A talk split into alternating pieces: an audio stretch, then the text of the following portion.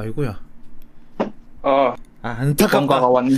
안타깝다, 3분. 아, 아유, 아, 아유, 아깝다. 안타까워라. 아, 소고기 먹어. 근데 어차피 이거 아웃 열심히 쌓아도 올해 내에는 아웃 소진할 수 없을 것 같은데. 뭐, 그럼 계속 쌓이시는 거죠. 음.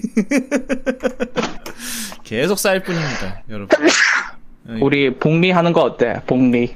뭐요? 아웃, 아웃에 이자를 쌓는 거야, 이제. 뭐, 이자 싸면 어떻게 되는데? 어, 일단 쌓고 생각합시다. 뭐 할지는 모르겠는데. 그러다가 그러다가 개인 파산하면 어쩌, 어떻게 하시려고 이분들. 녹음, 아. 녹음비 파산, 녹음비로 인해 재정 파산 나는 이상한 뉴스 꼭 지나가요. 아우지, 아우지로 갑시다, 그러면. 음, 어. 그러니까, 아, 그러니까 그 어, 녹음비가 아니라 아웃에 대한 파산을 전환하는 거죠. 아웃을 상환하지 않겠다. 아웃 모라토리엄. 오, 좋다. 조- 음. 좋은 마음가짐이다. 그러면 그거 파산 신청하면 뭘로 해야 돼요? 노동을 음, 해야 그러면 되나? 이제 IMF 불러야죠. IMF한테 돈 좀 줘. 오, 아웃을 줘? IMF한테 돈 좀 받으면 더 내? 좋겠다. 아웃을 더 내나? 아 그리고 지난번에 그 바람 소리가 뭔지 알 것 같아. 예, 뭐예요? 제습기인가 봐. 어. 아, 아니, 그 녹음 파일을 들어보니까 바람 소리가 되게 꼈더라고. 음. 뭐 바람 소리인지 뭔지 뭐 하여튼 그런 소리가 껴서 뭔가 했더니만 음. 그때 빨래 근데- 말린다고 제습기 켜놨던 것 같아요. 빨래를 말리는데 아 제습기 오케이 예, 가습기가 아니지 되게 아우 단어가 헷갈려 가습기는 보통 소리가 크게 안 나니까. 아 하긴 뭐. 시작을 해봅시다 오늘은 팔로업부터 바로 시작인데 팔로업이 코로나네 하지만 저희가 코로나 폴아웃은 따로 하지는 않겠습니다 하지만 코로나 관련 소식이 뭐 관련 소식이 좀 있네요 뭐 하여튼 시작을 할게요 첫 번째로는 영, 영국의 정축, 에, 아, 정축 추적 앱 관련 소식입니다. 이거는 저희가 몇 번 다뤘죠? 한 두 번 다뤘나 이랬을 텐데, 이번에 데이터 관련 개인 정보 이용 처리 방침이 나왔나 봐요. 근데, 어, 개인의 데이터를 최대 20년 동안 보관한다고 해서 또 난리가 난 모양입니다.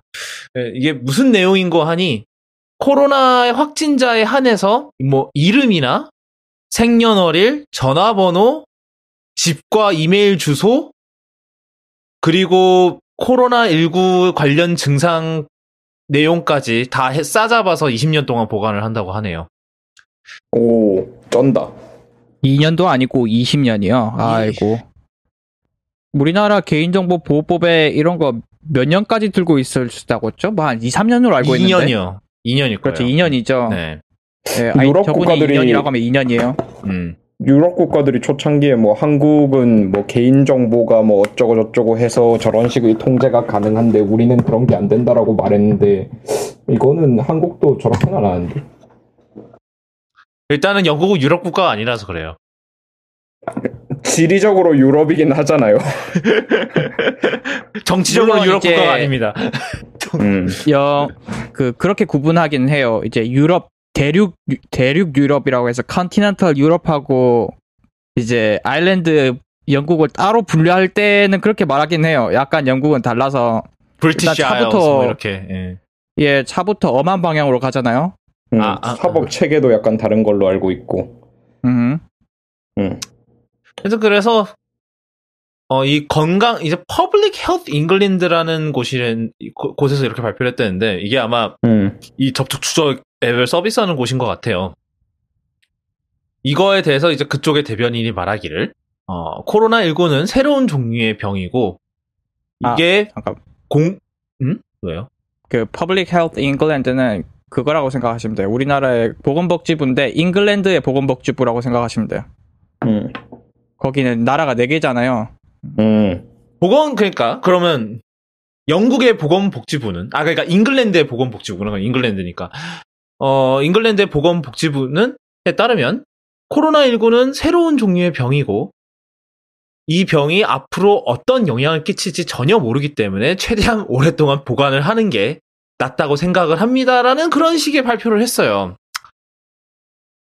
그렇다고 해서 20년씩이나 보관을 할 필요가 있냐는 또 그건 일단 그건 1차적인 문제고 2차적인 문제는 저희가 지난주에 다뤘듯이 이제 이거를 모았을 적에 과연 어디에다 써먹을 건가? 예, 그러니까 이렇게 모아놓은 데이터를 뭐 건강 이제 보험 회사한테 팔진 않을까? 아니 정말 연구 목적으로만 쓸 건가? 아니면 이걸 갖고 또 데이터 장사를 해서 어 뭐 세금을 불릴 건가? 뭐 이런 음.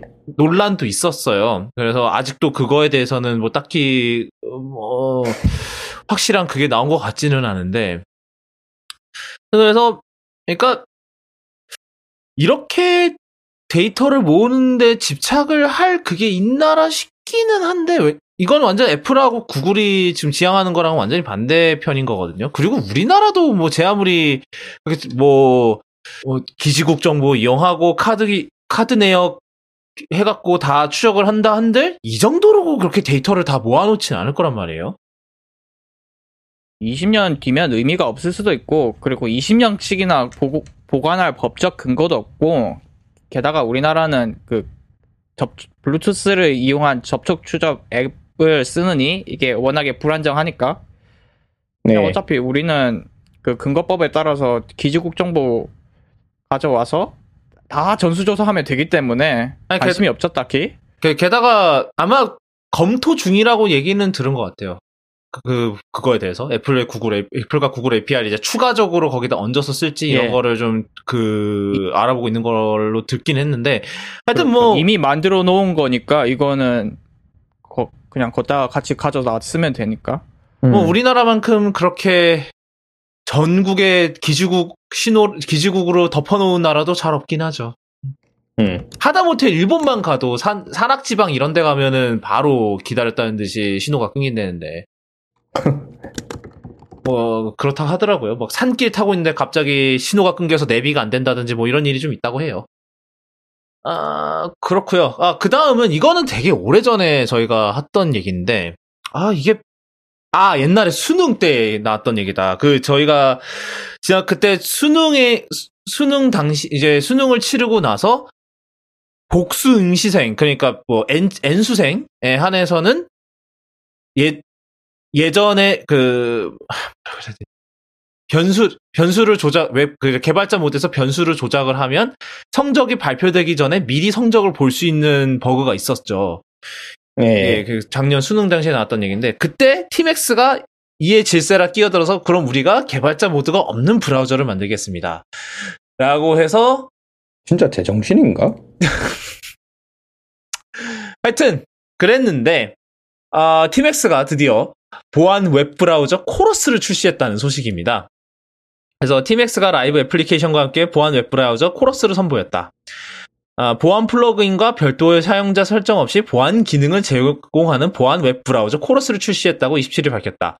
코러스는 필수 보안 기능을 액티브X 및 EXE 설치 없이 제공한다. 웹 표준을 준수하는 티맥스 A&C의 웹 브라우저 투게이트를 기반으로 만들어졌다. 코러스 여, 그러니까 이거는 뭐 뭘까요? 플러그인을 미리 넣어놨다는 걸까? 아니면 설치를 안 해도 된다는 거는? 브라우저 안에 그거를 내장을 했다는 소린가? 뭐 이 세상에 존재하는 온갖 그렇겠죠. 액티브X 컨트롤을 다 넣어, 넣어놨나? 거기다 안에다가 그럴 수도 있고 코러스는 자체 네트워크 제어 기능을 통해 전용 회선과 동일한 기능을 제공한다. IT 담당자 및 사용자는 전용 회선 없이 주요 데이터 유출 및 해킹 등의 위험을, 위협을 방지할 수 있다. 또한 웹브라우저 상의 개발자 모드 및 소스코기, 소, 아, 소스코드 보기 기능을 차단할 수 있도록 지원해 프로그래머의 실수로 소스코드가 노출되는 것을 막아준다. 이 부분이네요. 예. 그러니까 앞쪽 같은 경우에는 이제 여기에 대해서 저희가 논하려면 공부를 좀 해야 될 것 같고요. 이게 실제로 어떤 기술을 썼고 뭐 음, 어떤 그렇죠. 식으로 보안이 이루어지고 이런 거는 지금 논하기에는 약간 그 당장 보고 저희가 논할 수 있는 사항은 아닌 것 아, 뭐, 같고. 그, 그런 거죠. 그렇죠. 예. 이거는 써봐야 되는데 제가 그래서 혹시 지금 다운 받을 수 있나 보고 찾고 있는데 안 보이네요. 이거 이게 아마 일단은 무료가 아니고요. 밑에 보면은 어뭐 양산 총판사가 끼, 끼니까는 그- 무료로 뿌리는 건 아니에요. 그러니까 아. 그런 이제 뭐라 그래야 되니 enterprise 이런 데를 통해서 bulk 판매를 하는 것 같아요. 라이센스 판매를. 음. 아니면 티맥스 OS에 끼워 팔기를 하겠다. 마이크로소프트의 전략처럼 정말 잘 되겠네. 예, 어쨌든 그래서 이제 그 뒤에 이제 저희가 지금 얘기하려고 하는 부분은 이제 말씀하신 것처럼 웹 브라우저 상의 개발자 모드 및 소스 코드 보기 기능을 차단할 수 있도록 지원해서 프로그래머의 실수로 소스 코드가 노출되는 것을 막아준다라는데 그럼 다른 웹 브라우저 쓰면 어쩔 거예요? 그러니까요. 그러니까 프로그램을 그러니까 이게 뭐 그런 걸 노리는 건가? 그 로비를 해가지고 대한민국에서는 이 웹브라우저만 쓸 수 있도록 그 뭐 법을 제정하는 뭐 그런 거를 큰 그림을 그려놨나? 한글이에요? 그러니까 사실 그런 게 아니면 이건 아무 음. 의미가 없어요. 그냥 얘가 그렇죠. 그 개발자 모드를 지원 안 하면 그냥 다른 브라우저로 들어가서 개발자 모드로 그렇죠. 들어가면 되는 건데 크롬 쓰면 되고 엣지 쓰면 되고 사파리 쓰면 되고 그래도 안 되면 그 어디 여우 한 마리 데려와서 봐도 되고 참 있는 기능을 뺀 다음에 이렇게 이건- 말할 수 있다니 아무 의미가 네. 없어요. 진짜. 진짜. 이게 내부적으로 이거를 한다는 소- 그뭐 내부망 웹앱 이런 거를 막겠다는 소린 건지 왜냐하면 지금 딱 뭐 자체 네트워크 제어 기능 이런 걸 보면은 내부망 그런 거를 얘기하는 것 같긴 하거든요. 음. 회선과 동일한 기능을 제공한다니까 그냥 시스템 그 뭐라 그래 OS 전체를 분리할 피- 그 시스템 전체를 분리할 필요 없이 브라우저가 알아서 단독만 분리를 해준다는 소린 건지 이게 예. 모르겠네요. 그거 그건 또 어떻게 하는 거야? 뭐 하여튼 근데 이거는 되게 하, 기술적인 문제인 것 같아. 하여튼 그래서 이 기사 설명 자체로도 솔직히 뭘 하고 싶은 건지 모르겠어요. 저는. 음. 요거는 음. 뭐 요걸 근데 저희가 공부해가지고 얘기를 할 가치가 있을까? 다음 아니요. 예. 그냥 넘어가죠. 예. 네. 봅시다. 음. 어, 팔로우 여기까지고요. 이렇게. 아, 그 다음 소식은 안드로이드 사용자들 여러분께, 어, 약간 PSA 비슷한 그런 소식인데,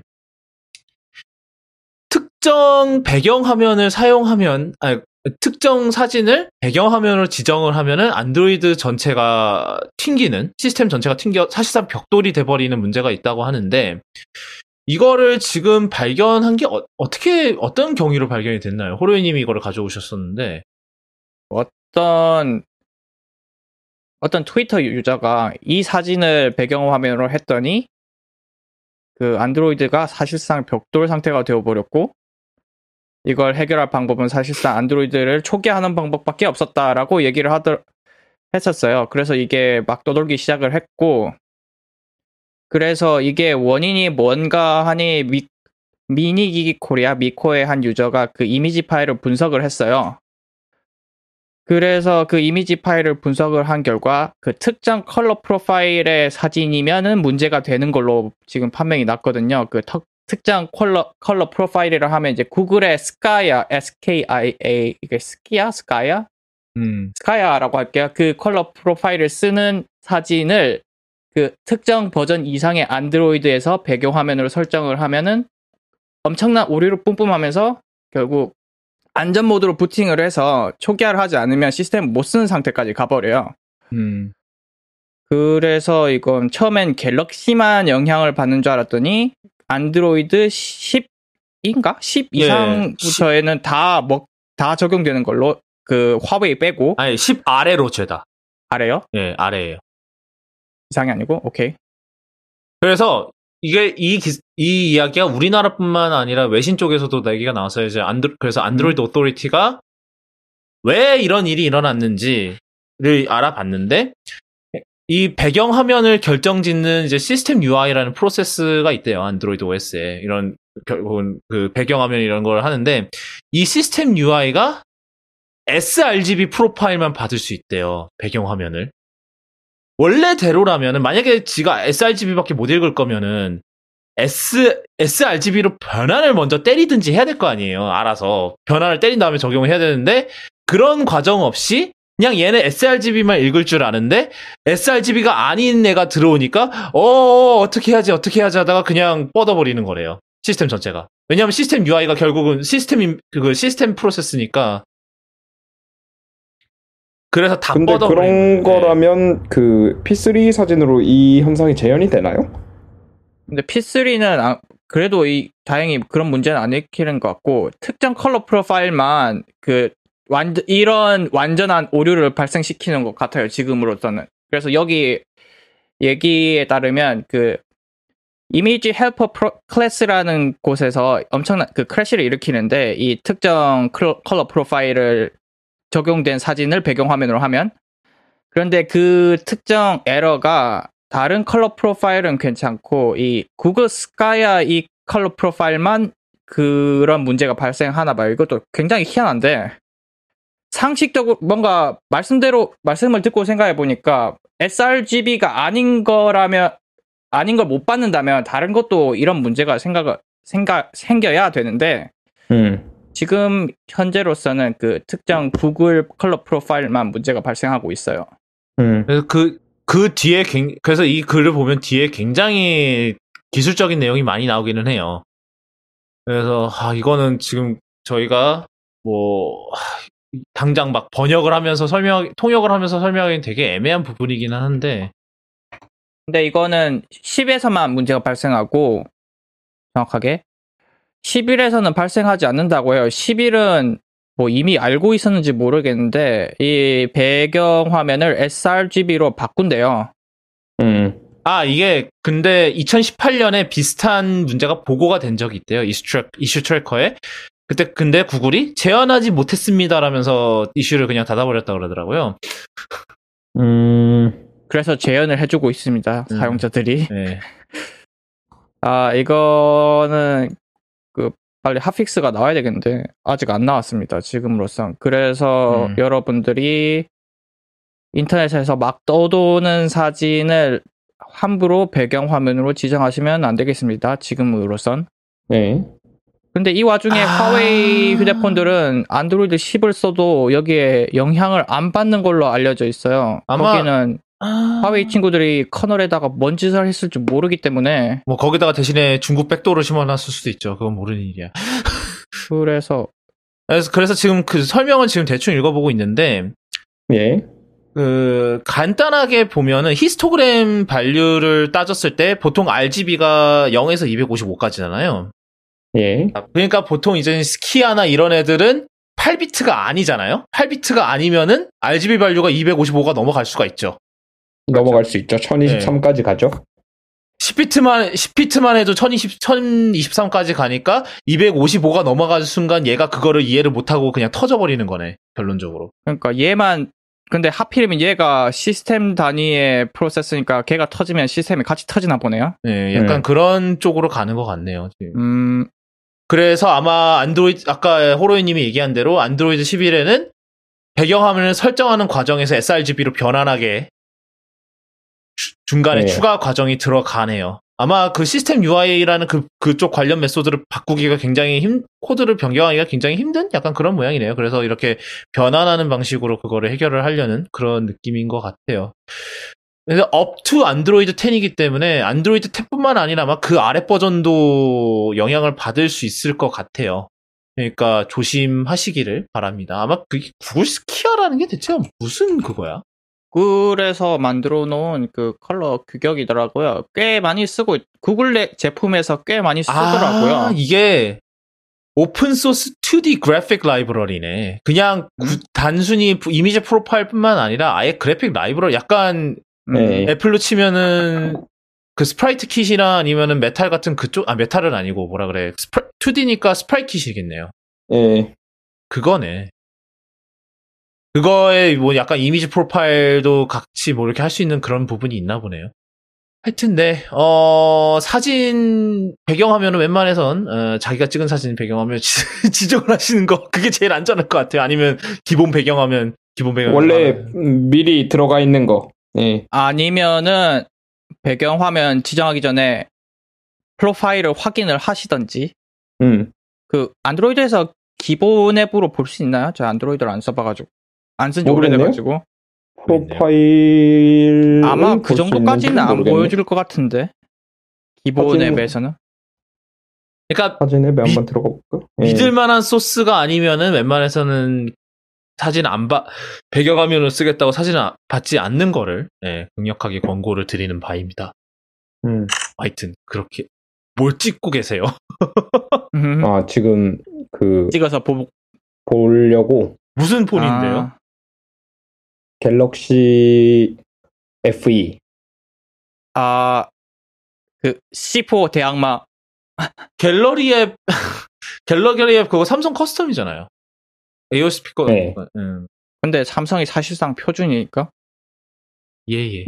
예, 예, 예. 거기 안 나오면 안 나오는 걸로. 예. 어, 일단 여기선 안 보이는 것 같은데. 그러면 그냥 여러분들이 찍은 사진 아니면 안 쓰시는 게 아니면은 믿을 수 있는 소스에서 받으시는 거를 주- 음. 그것도 그거대로 문제겠지만. 네, 계속 깨는 사진 관련 아, 소식입니다. 이것도 되게 재밌는 해프닝인데 미국의 AP 시험이라는 게 있어요. 이게 하, 이걸 어떻게 설명? 우리나라는 이거랑 맞, 맞는 게 없을 건데 간단히 얘기해서 야- 대학을 들어갈 때 약간 논술 시험이라고 생각하면 될 것 같은데. 에? 논술 시험이라고 생각하면 되나? 논술은 아니에요. 왜냐하면 AP 시험을 보는 이유가 물론 대학에 들어 대학에 들어갈 때 유리한 것도 있지만 AP 시험에서 받은 성적으로 대학에서 몇 그 들어야 되는 수업 몇 개를 skip을 할 수 있어요. 그러니까 음. AP가 일종의 아, 약간 선수, 대학 선수 과목. 예, 아. 선- 예, 선수 과목 이런 거 비슷해요. 선행학습하는 거라고 생각하시면 돼요. 예, 이게 일반적인 그 학교에는 이런 커리큘럼이 없는 걸로 알고 있고, 그 영재학교에는 이런 커리, AP 커리큘럼이 있습니다. 예. 그래서 아마 걔네들 3학년 때 뭐 미적분학 이런 거 AP로 학점 다 따서 대학 음. 진학하거든요. 그러니까 특히 유학을 노리는 애들은 AP를 많이 듣긴 하죠. 그래야 대학 입학할 때도 유리하고 들어가서도 아까도 얘기했듯이 수업을 면제받을 수 있기 때문에 그걸로 그냥 그거 성적 받은 걸로 대체를 할 수 있는 거예요, 사실상. 예. 그래서 많이들 하는데 뭐 상황이 상황이다 보니 요즘 코로나 코로나 때문에 어 약간 집에서 시험을 치른 것 같아요. 음. 집인지 아니면 학교인지. 그래서 시험을 본 다음에 답을 그러니까 약 이제 서술을 하는 이게 AP 문학 시험이니까 많이 써야 될 거 아니에요. 그래서 이걸 쓴 거를 사진으로 찍어서 올려야 된대요. 음. 그 이제 얘네 사이트에. 근데 어, 아이폰에서 찍은 사진이 죄다. 그러니까 올렸더니 그냥 업로드 중이라는 거에서 무한 루프가 걸리더니 제한 시간이 다 되면서 시험 그러니까 문제를 제출을 답안을 제출을 못한 걸로 간주가 됐다는 거예요. 음. 그래서 이유가 뭔고 하니 아이폰 아시다시피 iOS는 언제부터인지 언제부터인지 기억이 안 나요. 11이었나? 11이었나? 예, 11부터 iOS 11부터 HIC라는 새로운 포맷으로 사진을 찍어요. 이게 뭐냐면 사진을 정확히 말하면 저장. 네, 저장 포, 네, 저장 포맷이 HIC로 바뀌었는데 그래서 그게 High Efficiency Image 이미지 코덱? 뭐 그게 맞는 것 같아요. 예, 하여튼 그래서 JPEG보다 더 높은 압축률에 더 좋은 더 좋은 압축률과 함께 여러 다른 여러 정보를 포함할 수 있는 그런 기능 그런 포맷이에요. 그래서 예를 들어 C는 컨테이너라고 합니다. 아, 컨, 아, 맞다, 음. 맞다, 맞다. 왜냐하면 이게 컨테이너라고 하는 이유가 그 안에 다른 파일들도 저장을 할수 있거든요. 예를 들어서 Live Photo 같은 라이브 경우도 Photo처럼. 예, 예. 비디오 컨테이너가 그 안에 들어가요. 그 HIC 안에. 하여튼 그래서 지금 아이폰의 모든 사진은 기본으로 HIC로 저장이 돼요. 근데 이게 문 근데 이 AP 시험 이제 이 업로드 알고리즘을 만 업로더를 만드신 분들이 그거를 생각을 못 하고 JPEG랑 PNG만 지원을 한 거예요. 음. 이 와중에 PNG는 지원하네. PNG를 누, 사진 누가 PNG를 찍는데 요즘. 그러니까 뭐 그냥 이런 거 업로더를 이런 상용 라이브러리를 갖다 써서 그런 게 아닐까 싶기는 한데. 하여튼 사실 이게 굳이 아이폰만 아니고 최근 안드로이드 폰들도 많이 HIC로 찍잖아요. 뭐 몇몇 네. 안드로이드 폰은 HIC로 찍는다고 하는데 이거를 전혀 생각을 못 한 거죠. 그러면서 아 시험이 다 시험을 망했다. 그러니까 뭐 왜냐면 미국의 10대들 사이에서 아이폰이 인기가 많으니까 얼마나 많은 애들이 시험을 망쳤겠어요. 업로드를 못해서. 그래서 제 3, 3주 뒤에 재시험 하, 하기로 했답니다. 그리고 그 재시험 할 때는 이메일로 시험을 아, 이메일로 답을 제출해도 된다고 그렇게 했대요. 음. 근데 HIC가 좀 여전히 iOS 11이니까 벌써 한 3년째 됐잖아요. 이게 애플이 본격적으로 이거를 밀기 시작한 지. 근데 아직도 제대로 지원 안 되는 데가 많아요. 뭐 물론 어도비 포토샵이나 이런 데 제대로 지원을 하겠는데 예를 들어서 보통 아이폰 사진 앱에서 바로 파일 앱을 통해서 딴 데로 사진을 내보내려고 하면은 HEIC로 저장이 되거든요. 되게 골치 아파요, 이게. 그러니까 애플 입장에서 그냥 그렇게 밖으로 뺄 때는 알아서 JPEG으로 변환하게 해주면 좋은데 그걸 굳이 또 HIC로 보내더라고요. 그래서 한 번 더 변환 과정을 거쳐줘야 되더라고요. 되게 귀찮, 되게 귀찮은데 물론 설정 안에 JPEG으로 저장하는 방법도 있기는 합니다. 대신에 용량이 많이 불어나겠죠. 왜냐하면 아, 아까도 얘기했지만 HIC가 훨씬 더 효율적으로 압축을 하기 때문에 같은 화질 대비 그리고 또 HEIC가 기본값이기 때문에 대부분의 사람들은 절대적 다수는 기본값을 쓰게 돼 있어요. 그 이래서 기본값이라는 게 되게 무서운 거죠, 사실. 기본값이라는 게 사실 이래서 되게 무서운 거긴 한데, 네, 그렇습니다. 이런 일이 있었고요. 우리나라 수능도 이런 일이 일어날까? 뭐, 우리나라 수능 뭐, 뭐, 뭐 수능 연말쯤 되면은 직접 가서 치를 수 있는 상황이 조성이 되려나요? 아니면은 또 그때까지 코로나가 완전히 안 잡혀서 막 사회적 거리두기를 하면서 시험을 볼 방법을 생각해야 될까요? 그 확률이 좀 더 높겠죠. 아, 좀 어려운데. 그런데 지금 고3들 등하교 하고 있는 거 보면은 어떻게든 시험을 칠 것 같아요. 그 사회적 거리두기 약간 음.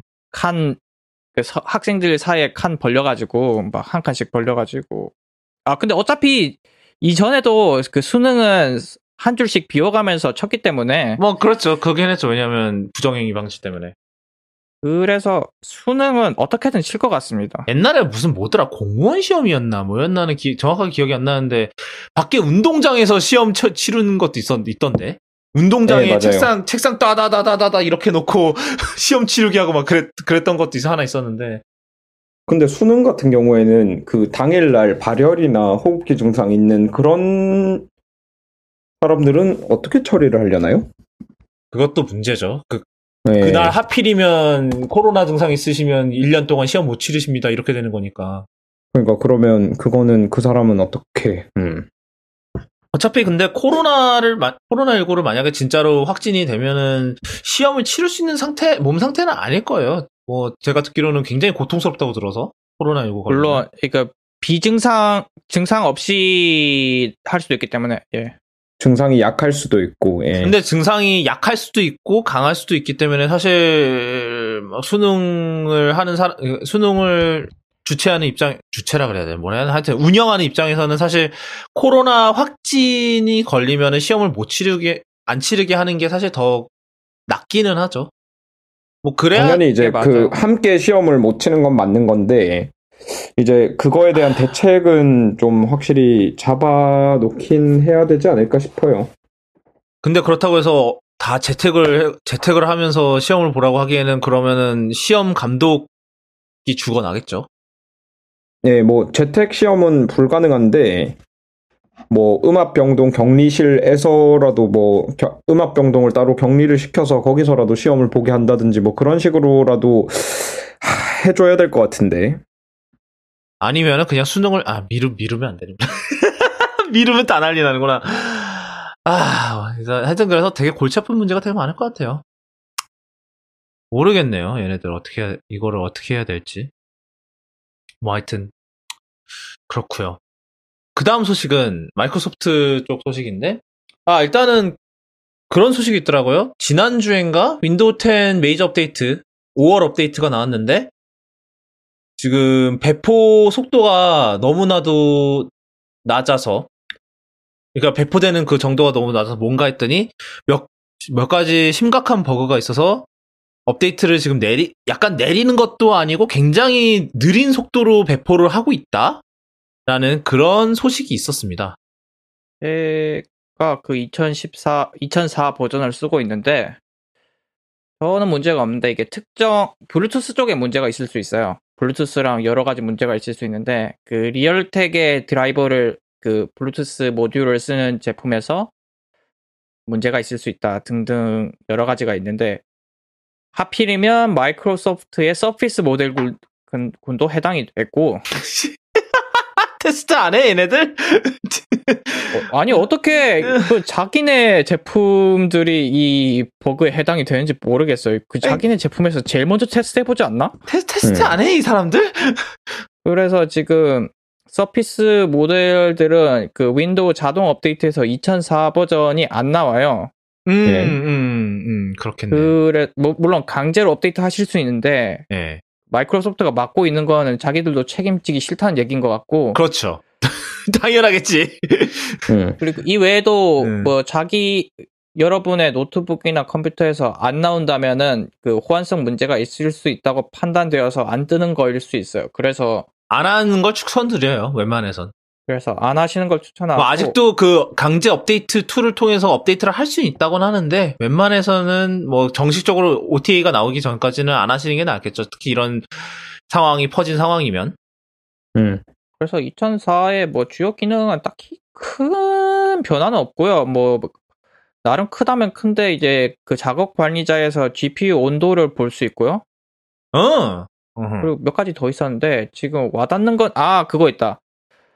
그 가상 데스크탑 있죠. 그 음, 맥킨토시에는 Exposé 아 Exposé는 옛날 이름인데 Mission Control? Mission Control. 네, Mission Control에서 그 화면을 여러 개 만들 수 있잖아요. 네. 그래서 그 손가락 네 개를 쓰고 뭐- 쓰면서 왔다 갔다 할 수 있는데 그 데스크탑에 이제 이름을 지정할 수가 있어요. 이제야 할 수 있어요. 와 데스크탑 지금까지 1, 지금까지는 데스크탑 1, 2, 3이었는데 아, 맥도 그래요. 무조건- 어 근데 이제 이름을 바, 넣을 수 있고 그런데 이제 그 데스크탑의 순서는 아직 못 바꿔요. 맥에서는 바꿀 수가 있는데 아, 그, 음, 아 이거 이게 아, 아직도 안 된 게 너무 거슬려. 이게 맥에서는 이제 이제 상황에 따라서 이 데스크탑을 이제 드래그로 끌어서 바꿀 수 있잖아요. 근데 윈도우에서는 아직 그게 안 돼. 답도 없고 또 뭐 있지? 블루투스 쪽에 개선이 있다고 했는데 오히려 지금 버그가 나서 이건 택도 없는 얘기고. 개선이 아니라 개악이 됐죠.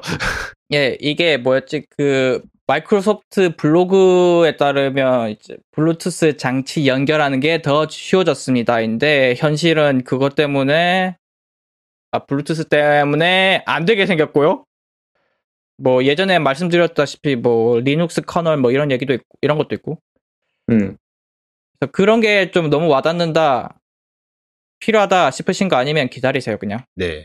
하여튼, 어, 그 얘기를 하려던 건 아닌데, 그, 아직 마이크로소프트에서 MSN을 운영을 하긴 하나 봐요. 어, MSN.com이랑 이제 마이크로소프트 뉴스라고 이건 아마 Bing 쪽에, Bing하고 아마 윈도우 10 안에, 안에 뉴스 관련 그런 게 있, 있나요? 있나? 왜 윈도우 10을 요즘 안 써서. 저거 그냥 예 엣지 브라우저 켜면 뜨는 게 아. MSN 아닌가요? 뭐 MSN. 맞아요. 엣지 브라우저 뜨면 그 쓰면 뜨는 게 MSN이고요. 그리고 윈도우 내에서 각종 뉴스나 음. 예.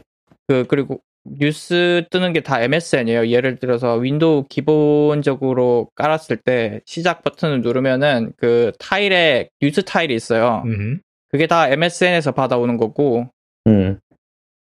날씨도 MSN에서 받아오고 음. 음. 그래서 MSN 열심히 밀고 있어요. 아무도 안 써서 그렇지. 음. 누가 쓰겠어? 기본 값 쓰는 사람들이 쓰지. 아, 뭐 하여튼. 그렇죠.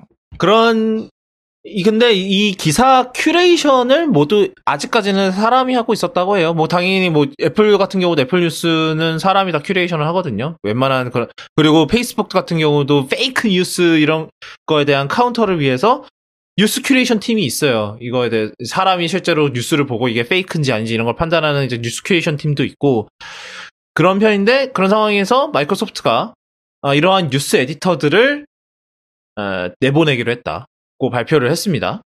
이 음. 그리고 그럼 이 사람들 어떻게 할 거냐? 어, AI로 대체를 한다고 해요.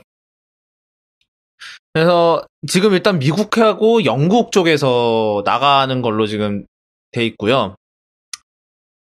그래서 근데 이제 A 이걸 모르겠네요. 사실 페이스북도 AI로 뭐 이렇게 열심히 하겠습니다. 이랬다가 욕 뒤질나게 먹고 결국 사람을 고용한 거잖아요. 어떻게 보면은 그런 상황인데 이게 AI 뭐 하긴 뭐 MSN 같은 경우 MSN이나 이런 윈도우 쪽에서 나오는 이 마이크로소프트 뉴스 채널이나 이런 거 같은 경우는 사실 뭐 페이스북만큼이나 큰 그런 건 아니니까 뭐 AI로 대체가 가능할까 싶지만서도 그래도 어느 정도 사람이 필요하진 않을까라는 그런 생각이 들기는 하네요. 음. 그 다음 소식을 보면은, 아, 정치 IT 크로스오버 3주 연, 우리 4주 연속을 하는 것 같은데, 3주인가 4주인가 하여튼, 어, 여기도 follow-up이 있습니다. 왜, 왜 우린 이분을 못 놓아줘서 안달이죠? 이제는 더 이상, 아, 국회의원도 아니신 음. 사람. 사람, 인간, 음. 에, 민경욱 관련 소식인데. 한번, 에, 호레님 전해 주시죠? 전할 게 있나요? 아, 뭐, 그냥, 이분 얘기해. 어, 이분이, 어, 이런 말을 했다고 합니다. 어, 나는 지하철 타는 법을 아내한테 배웠다. 카카오 택시 앱도 아내가 깔아줬다. 이제는 국회의원이 아니니까 누가 태워주지도 않고, 이런 거구나. 음. 원래 관용차가 있었는데 그거 없어서. 음. 그래서 이게 페이스북에 이런 글을 올렸다고 하는데 그 내용을 보면 전철은 어떻게 타는 거고 마스크는 꼭 착용해야 하는 거고 이 시기에 어쩌고 저쩌고 마스크! 그 와중에. 식은 닭죽은 전자레인지에 4분 동안 돌리면 따뜻해지고 어, 오늘부터 카카오 택시 앱도 까시고 택시비 비싸지 않으니까 자주 이용하고 어 아, 뭐. 이거 초등학생한테 얘기한 거 아니죠 이거 이거 지금 자랑이라고 지금 페이스북에다 올려놓은 거예요, 지금? 뭘 자랑하는 거지? 나, 나는 이런 음. 와이프가 있다. 음. 나는 이런 가족들이 있다. 와이프를, 띄- 그, 사모님을 띄우기 위해서 자기 자신을 완전히 철저하게 파괴를 해버리네요. 물론 그럴 수는 있어요 물론 지하철 타는 거 모르고 워낙에 컴퓨터 쪽을 열심히 공부해서 FPGA는 아는데 지하철 음. 타는 법은 모를 수 있어요. 그럴 수 있지. 음. 그럴 수 있어요. 음. 그런데 이겨, 이분은 그게 아닌 것 같다는 게 문제지만 음. FPGA도 잘 모르는 것 같더만. 음, 아, 좀 봐줘요. 공대생 아니잖아. 뭐, 지는 공대에서 뭐, 그 수업을 들었다고 주장을 하나. 그게 더 음. 문제인데, 사실. 뭐, 하여튼데. 수업에서 졸은 것으로 추정이 됩니다만 네. 음. 들었다면 졸았죠? 음. 네, 이건 여기까지고. 사실, 이, 지금부터 하는 얘기는 좀 심각한 얘기긴 한데. 지금, 아, 미국에서 좀 심상치 않죠. 지금 상황이. 그, 마이클 플로, 아, 마이클인가? 이름이? 아, 조지 플로이드. 제가 옛날에 다른 분, 다른 사람이랑 헷갈렸네요. 어, 조지 플로이드가 경찰한테, 어, 과잉 진압을 당해서 사, 살해당한, 사실상 살해죠. 살해당한 예, 이건 사건. 사례죠. 예. 예, 살해당한 사건으로 인해서 어, 지금 미국 전체가 지금 난리가 났는데 일단은 다, 하, 저 사실 저 2014년에 퍼거슨에서도 일이 있었죠.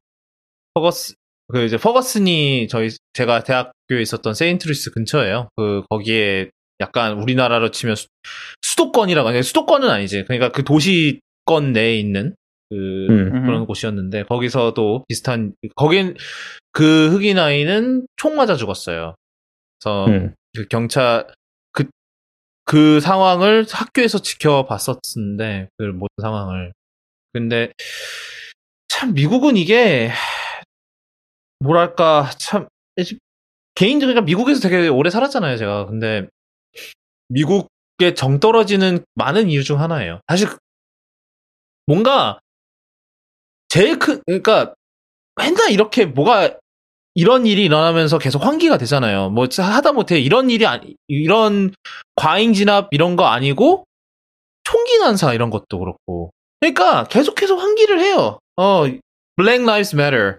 그러니까 이건 굉장히 그러니까 이런 이런 운동을 하는 사람들을 제가 뭐, 뭐 소용없다 이런 식으로 얘기하는 건 아니에요. 그렇게 목소리가 많아질수록 결국은 언젠가는 바뀌긴 바뀔 거거든요. 근데 실제로 이 흑인 인권은 과거에 비해서 엄청나게 나아졌죠. 나아졌 나아졌 잖아요. 예. 네, 근데 아직 이런 사건 일련의 사건을 통해서 아직 갈 길이 멀었다는 거를 보여주긴 한 거죠. 근데 이렇게 그러니까 200 고작 240 240 몇 년 전에 만들어진 나라 치고는 너무 이런 거에 대해서 그러니까 맨날 환기는 되는데 그냥 점점 그냥 그렇게 목소리가 다시 사라지고 그냥 이- 뭐 그거를 정작 이거를 바꿔야 돼 바꿔야 바꿀 힘이 있는 사람들은 그냥 로- 로비 듬, 듬뿍 받고 그냥 침묵하면서 그냥 조- 또 조용히 사라지고 또 일이 일어나고 또 조용히 사라지고 또 일이 일어나고 이런 일이 계속 일어나니까 좀, 하, 좀 이게 정 떨어지는 것 같더라고요. 이 미국이라는 나라에 대해서. 사실 뭐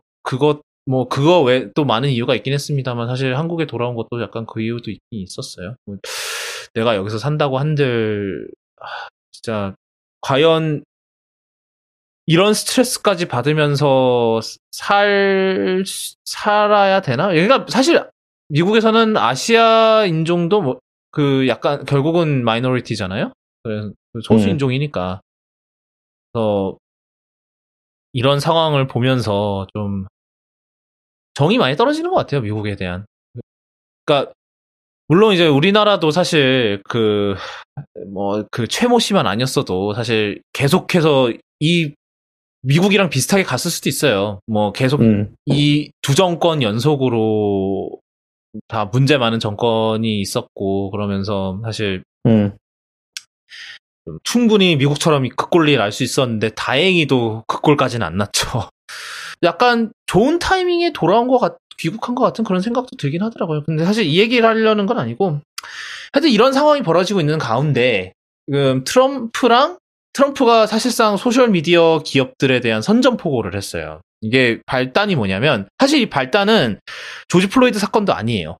그 전에 아마 이제 올해 말에 대선이 있으니까 11월 달에 그래서 그거에 네. 대한 얘기가 나오면서 막 트럼프가 이런 소리를 했나 봐요. 그러니까 우편 투표하는 거는 조작의 가능성이 너무 많다 이런 식으로 트윗을 한 거예요. 자기가 대놓고. 근데 트위터가 그거를 가지고 팩트 체크 결과 상당히 거짓 거짓일 가능성 그러니까 거짓으로 판단이 되어 이 트윗을 가립니다라는 그걸 올렸어요. 네. 사- 사실상 처음이에요. 트럼프 지금 집권한 지 지금 4년 반 됐는데 처음이거든요. 이번이 이걸 한 게 트럼프가 이걸 보고 빡친 거예요. 간단히 음. 얘기해서 빡쳐서 어, 저희가 지난 아, 이, 그 이번에 그 230 항이라는 게 있어요. 그 이게 어느 법에 있는 230 항이냐면 그 Communication Decency Act라고 해서 건전한 통신법 정도로 생각하면 될 거예요. 거기에 섹션 240가 30, 있어요. 30예요? 아, 230 항이에요. 30가 있어요. 예, 예. 230 항이 있어요. 이게 뭐냐면 그거예요. 그 소셜 미디어 같은 플랫폼 제공자는 그 플랫폼의 제- 게- 사용자가 게시하는 글에 대해서 책임지지 않는다라는 그 단서 조항을 줘요. 단서를 제공해 주는데요. 음. 이게 뭐냐면 이런 거죠. 내가 네이버에 허위 사실을 올려도 채- 그 책임은 내가 지지 네이버가 지지 않는다는 거예요. 그러니까 이게 저희가 몇 주 전에 얘기한 엠번빵 금지법이랑 완전히 반대인 거죠. 어떻게 보면 엠번빵 금지법은 사실상 얘네들한 네이버나 카카오 등의 그런 플랫폼 사업자한테 책임이 있다라고 정의를 내린 거잖아요. 음. 어떻게 보면은 네. 그러니까 그거를 물론 이제 그 성 착취물에 한정해서긴 한데 음, 네. 음, 음. 뭐 하여튼 네. 아무튼 이제 그 230 때문에 이제 이런 플랫폼들이 생겨날 수 있는 건데요. 만약에 그 헛소리를 하면 그 유저들이 헛소리를 하면 그 플랫폼 제공자가 책임을 져야 된다고 했을 때 그럼 플랫폼 누가 만들겠어? 못 만들지. 이런 거 그럴 인력을 응용할 만한 능력이 안 되는 거죠. 그러니까 그럼에도 불구하고 뭐 어느 정도의 다 각자 이제 콘텐츠를 아, 약간 검열하는 그런 거를 관리를 하는 인력이 없는 건 아니에요. 그러니까 법적으로 이게 의무화되는 건 아니, 책임이 있다고 하는 건 아니지만 그래도 이제 뭐 여론적으로 그런 게 좀 두렵기는 하니까 각자 그런 팀이 있는 건 맞아요. 그런 콘텐츠를 확인하고 관리하는 팀이 있는 건 사실이고 페이스북은 그것 때문에 관련 논란도 많았었고 아, 그 저희가 제가 미리 얘기를 하자면 저희가 제가 다니는 회사는 페이스북의 마케팅 파트너입니다. 음. 어, 그런 일이 있었 페이스북 같은 경우는 어 이거를 하청으로 돌려서 굉장히 그 그 직원들이 막 외상 스트레스 외상 증후군 스- 외상 외상 후 스트레스 증후군까지 받을 정도로 PTSD라 그러죠. 받을 정도로 어 그런 이, 사건도 있었고 이랬는데 사실상 이 230항이 뭐 이 정도의 검열을 해, 해도 그러니까 이- 그러니까 검열의 여부와는 상관없이 그 이제 뭐 해- 아, 어떤 사용자가 해당 플랫폼에 올린 거에 대해서 책임을 질 필요가 없다라는 그런 조항이었어요. 그런 아까 얘기한 단서 조항인데 아, 트럼프는 이거를 뒤집고 싶어 하는 거예요. 이게 음. 좀 되게 역사가 깊은 문제긴 해요. 왜냐하면은 트럼프가 집권을 하고 나서 뭐 그런 소셜 미디어에서 이런 소셜 미디어나 뭐 뉴스 미디어나 이런 데에서 어 이런 보수 쪽 정치인이든 언론인이 뭐 언론 매체든 다 어 이러한 소셜 플랫폼들이 우리를 차별한다. 라는 주장을 계속 음. 펼쳐왔어요. 근데 구- 차별 이거는 차별하는 게 아니에요. 그냥 올라오는 콘텐츠들이 다 그쪽 콘텐츠라서 그렇지. 근데 그 이유가 뭐겠어요? 지네들이 일을 제대로 똑바로 못하니까 그렇지. 사실은 음. 그거를 이상한 방향으로 지금 스핀을 던- 건 거잖아요. 사실 이것도 이 상황도 트럼프가 그 우편 투표 투표를 하면 조작의 가능성이 있다라고 던져놓은 것도 이게 단순히 보수 정치인에 대해서 그거를 날리는 게 아니라 지가 말을 잘못했으니까 하는 거거든요. 음. 이 트럼프가 내놓은 행정명령에 그렇게 담겨 있는 내용이었는데 이거의 골자가 뭐냐면은 너네가 다 책임을 너네가 뭐 콘텐츠를 냅두던 뭐 검열을 네. 해서 이걸 내리던 이 결정 모두 니네 책임이다. 그러니까 올린 사람은 책임이 없고 니네들이 책임을 져라 가 되는 거. 다시 그쪽으로 바뀌는 거예요. 음.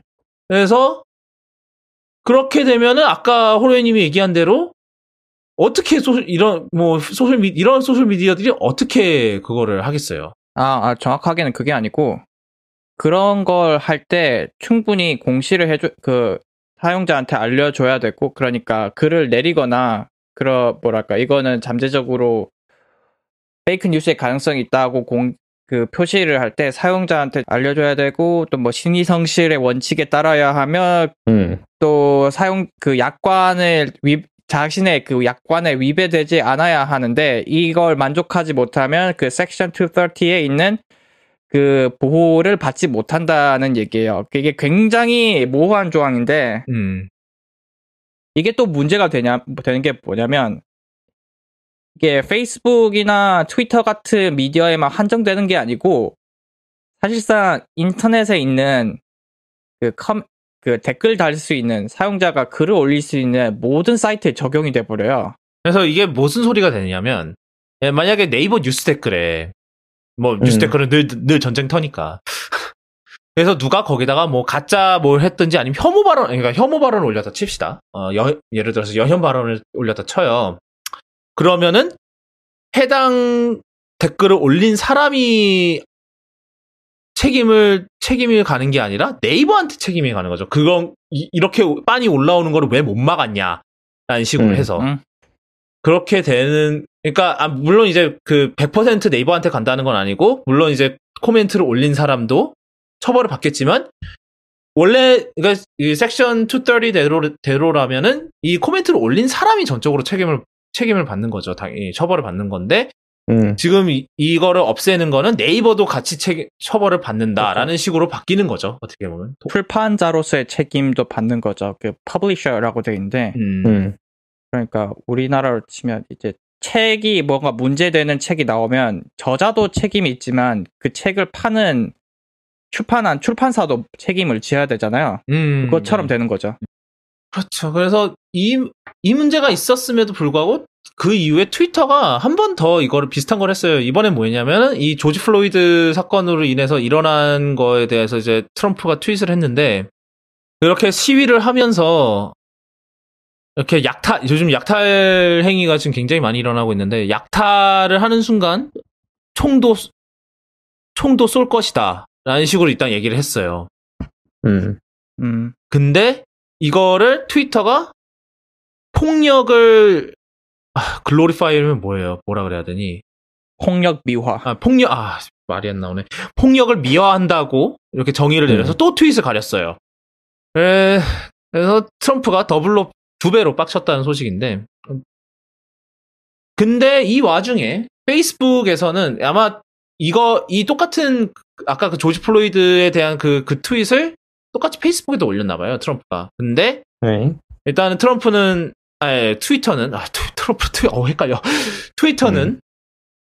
가렸죠 트윗을 이제 음. 자기네 조- 그 약관 위반이라는 이유로 가렸는데 페이스북은 안 가리기로 했어요. 마크 저커버가 직접 자기가 포스트를 올려서 어 음. 고시, 고심한 끝에 막진 그 어, 저희 약관 이용 약관을 반하지는 않으므로 어 내리진 네. 않겠다라고 발표를 했어요. 그 저커버거가 그러면서 이것도 욕을 무지하게 먹었어요. 욕을 유- 무지하게 먹고 제가 알기로는 오늘 새벽에 마- 그 페이스북 직원 한 400여 명이 어 이제 시위성 그런 워크아웃을 한 걸로 알거든요. 예- 그 이제 회- 일을 하지 않고 밖에서 밖에 나가서 시위를 했던 걸로 알아요. 페이스북 이제 저커버 주커버의 이런 결정에 대해서 반대하는 식으로. 근데 이게 오늘 지금 좀 전에 아마 이 결정을 내리고 나서 어, 이제 회사 직원들 이제 페이스북 직원들이랑 인터널 Q&A 같은 걸 했나 봐요. 근데 거기서 저커버그가 직접 이렇게 얘기를 했다 하더라고요. 처음에 이제 트럼프가 올린 거를 봤을 때 굉장히 불편했다. 그러니까 자기는 이 포스 이 내용과 일절 동의하지 않고 결론적으로 음. 일절 동의하지 않고 너무나도 불쾌했고 그러니까 disgust라 그랬어요 심지어 그러니까 정말 토 나온다고 말 그대로 진짜로 토 나온다고 막 이렇게 얘기를 했는데 하지만 그와는 별개로 internally 얘기를 해본 결과 약관을 위반하는 건 아니다라고 판정을 내렸다고 하더라고요. 이게 그러니까 그때도 저커버그가 또 한 얘기 중 하나가 어, 아 말, 요즘 말이 생각이 안 나는데 free, 그러니까 freedom of speech가 보장이 돼야 된다. 결론적으로 표현의 자유구나. 아 꼭 이래요. 표현의 표현의 자유는 표현의 자유가 보장이 돼야 되기 때문에 어, 지우지는 않겠다라는 식으로 얘기를 했거든요. 근데 이게 이 전반적인 상황 자체가 되게 애매한 것 같아요. 그러니까 거- 이렇게 거짓말을 퍼뜨리고 이렇게 대놓고 혐오 발언을 내뱉는 것도 과연 이게 표현의 자유일까? 그런 생각이거든요. 이, 이게 제일 지금 현재로서는 제일 큰 사안인 것 같아요. 그러니까 지금 페이스북 지- 내에서도 지금 직원 많은 직원들이 이제 페이스북에 이런 그 저커버게 이런 이런 결정을 반대하고 있고 몇몇 직원은 실제로 이 결, 저커버그의 이 결정 때문에 저커버그 밑에서 일을 못하겠다면서 사표를 냈대요. 아, 그 미국 지금 상황을 보면 진짜로 정 양극화 정치적 양극화나 이제 저, 그런 게 너무나도 심하게 진행이 되는 그런 느낌이 좀 많이 들더라고요. 이걸 보면서 아 이거 그러니까 오늘 이제 이런 팟- 팟캐스트 내용을 이제 에피소드 정리를 하면서 이거를 다루긴 다뤄야겠는데 굉장히 쉬운 주- 어려운 주제잖아요 이런 게. 그래서 아 이거를 어떻게 다뤄야 될까라는 그런 생각이 굉장히 많이 들었던 거 들었 사실이고. 사실 호로이님 생각을 좀 듣고 싶거든요 이거에 대해서 어떻게 생각 뭐 미국에 잠깐 사, 사셨던 경험도 있고 하니까. 뭐 이거는 애초에 얘들이 투표만 조금 잘했어도 별 크게 문제가 안 됐을 것 같은데. 아니 그러니까 선 선거 인단이란 걸 하면 안 된다니까 진짜. 하여튼데 그건 딴 얘기고 물론 걔네들은 이제 그 희한한 그놈의 연방 시스템 때문에 뭐 그 선거 인단 그 electoral college라고 하는데 그게 말이 되면 된다고는 하는데 제가 생각엔 그 택도 없는 소리고 아니 그게 1700 1700년대는 말이 됐을 수도 있어요. 몰라. 그거는 모르겠는데 왜냐면 그 그 뭐야 아, 저기 맞아요. 그 일렉트럴 컬리지 그러니까 선거인단이 만들어진 이유가 그 당시에 건국의 아버지들이 말하시기를 어, 대통령인과 같은 매우 이런 중요한 직책은 그냥 우둔한 국민들이 직접 투표하기에는 직접 선거로 뽑기에는 너무나도 중요한 직책이기 때문에 중간에 사람을 하- 중개인을 하나 더 둔 거죠. 어떻게 보면은. 음. 그런 이유 때문에 선거인단이 생긴 건데 그게 뭐, 뭐 아시다시피 미국 허- 그놈의 그러니까 미국이 역사가 짧다 보니까 쓸데없는 거를 전통을 삼아요. 예를 들면은 어, 총기 그거라든가 요즘 민병대가 뭐가 필요해? 그리고 이것도 선거인단도 그렇고 그러니까, 그러니까 얘네들이 역사가 짧다 보니까 쓸데없는 거에 굉장히 집- 쓸데없는 전통 그러니까 그 큰 따옴표 전통에 굉장히 집착을 많이 하는 편이거든요. 뭐 하여튼 예, 계속하세요. 뭐 그래서 트럼프가 이러 트럼프라는 잘못된 사람을 뽑아버려 가지고 음. 이런 음. 일이 일어나는 건데 저는 이제 트위터나 페이스북 그 페이스북은 아무것도 안 하고 있으니까 음, 걔네는 그렇죠. 네. 사실 걔들이 하는 것도 이해는 돼요. 약간 뭐랄까 헛소리 하는 것도 표현의 자유인데 그러면 이제 책임을 져야겠죠. 그렇죠. 그런데 치- 책임을 져야 하는 대상이 하필이면 대통령이라서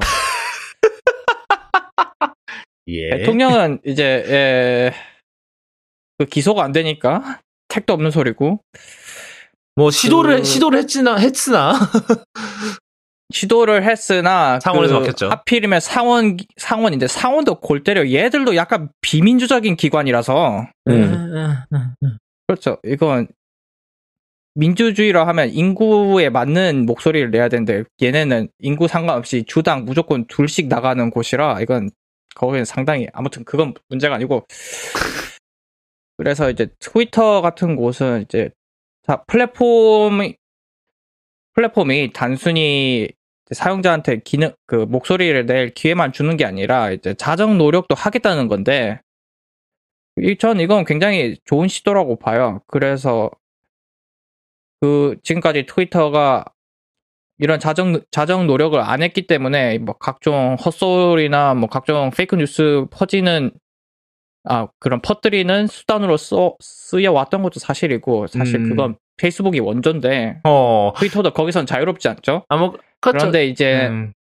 이제는 이제 거기에 제동을 걸겠다고 나온 음. 거고 제일 첫 사례죠 사실상 첫 사례로 이제 트럼프가 걸린 건데 이건 당연한 거예요 트럼프가 영향력이 굉장한 사람이고 팔로워도 꽤 많고 음. 물론 팔로우 한다고 그 사람을 지지한다는 의미는 절대 아니에요 아, 그, 그렇게 생각을 하더라고, 트럼프가, 진짜로. 그러니까 음. 이게 저도 저도 마찬가지인데요 이게 트위터든 어디서든 음. 팔로우를 한다고 그 사람을 지지한다는 게 아니에요. 그 사람이 무슨 헛소리를 하는지 들어야겠다고 싶어서 팔로우 할 수도 일단 있거든요. 보기는 네, 해야겠다. 그렇죠. 그 트럼프가 빡치고. 그렇게 욕하는 음. 욕하는 그 언론사의 기자들도 다 팔로우 해놨을 텐데. 그러니까요. 음, 기사 써야 되니까 트럼프가 기사 헛소리하면. 써야 되니까 팔로우 할 수도 있는 건데 아무튼 음. 팔로우가 굉장히 많고 그러니까 트위터에 트럼프가 하는 한마디가 영향력이 엄청나단 말이에요. 그러니까 그 영향력을 이용해서 fake news를 퍼뜨리면 안 되니까 트위터가 제동을 건 거고 음. 그런데 여기에 열받아서 행정명령으로 트위터만, 트위터나 페이스북 같이 큰 기업들만 적용되는 게 아니라 인터넷을, 인터넷에서 이런 포럼을 제공하는 모든 기업들이 적, 기업들에게 적용되는 이런 말도 안 되는 명령을 즉흥적으로 낸다? 이거는 말이 안 되는 거죠. 그래서 아마 이거는 뭐 그 국회가 아니죠. 미국 의회에서 알아서 제동을 걸지 싶은데 사실, 어, 이 특, 이 행정명령 자체가 허점이 너무 많아서, 실제로 이걸 할, 제대로 할 수 있을지는 의문이라는 의견이 많더라고요.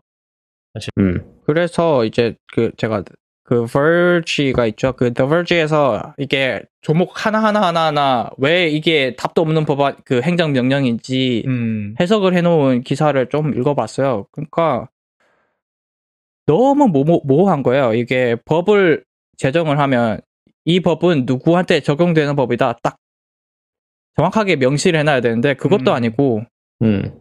어떤 상황에 이런 법이 적용되고 뭐 이, 이런 식 문제가 되는지 이게 딱 나와야 되는데 그런 것도 아니고 음. 서문부터 문제가 심각하고 이게 서문부터 문제가 심각하기 쉽지 않은데 얘는 서문부터가 문제인 거예요 행정 명령이 뭐, 직접 쓰셨나 보죠?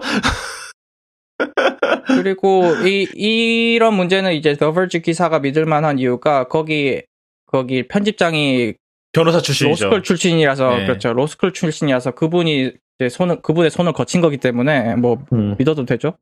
네, 요즘 같은 시대에 진짜 IT 매체 편집장이 로스쿨 출신이라는 게 이렇게 도움이 될 줄은 사실 음. 이런 그런 웃기, 참 아이러니한 생각도 들기는 하네요. 그래서 아 진짜 요즘 미국 상황 보면 어디까지 가나? 약간 진짜로 그런 생각이 좀 드는 것 같더라고요. 좀 보면은 아, 아 음.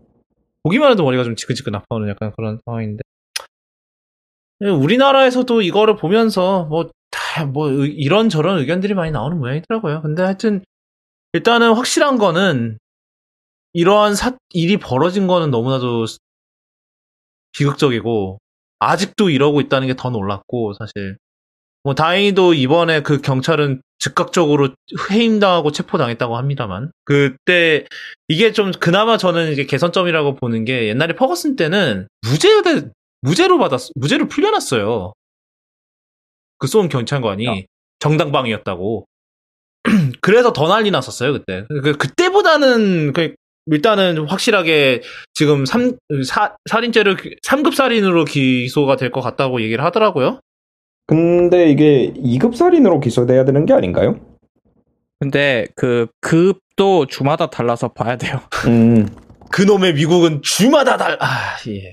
음, 아휴, 그래서 진짜, 요즘, 요즘, 그러니까, 그, 제가 아는 동생이 이제 한국에 있다가, 지금 미국에서 교육, 이제 뭐, 유학생 비자로 미국을 가서 영주권도 따고, 지금, 유- 이제는 시민권 심사를 받고 있거든요, 지금. 그래서 잘하면 뭐, 올해 내 아니면 내년에 시민권이 나올 거랬는데, 이 친구랑, 이 친구가 오랜만에 한국에 들어와서, 그, 29개.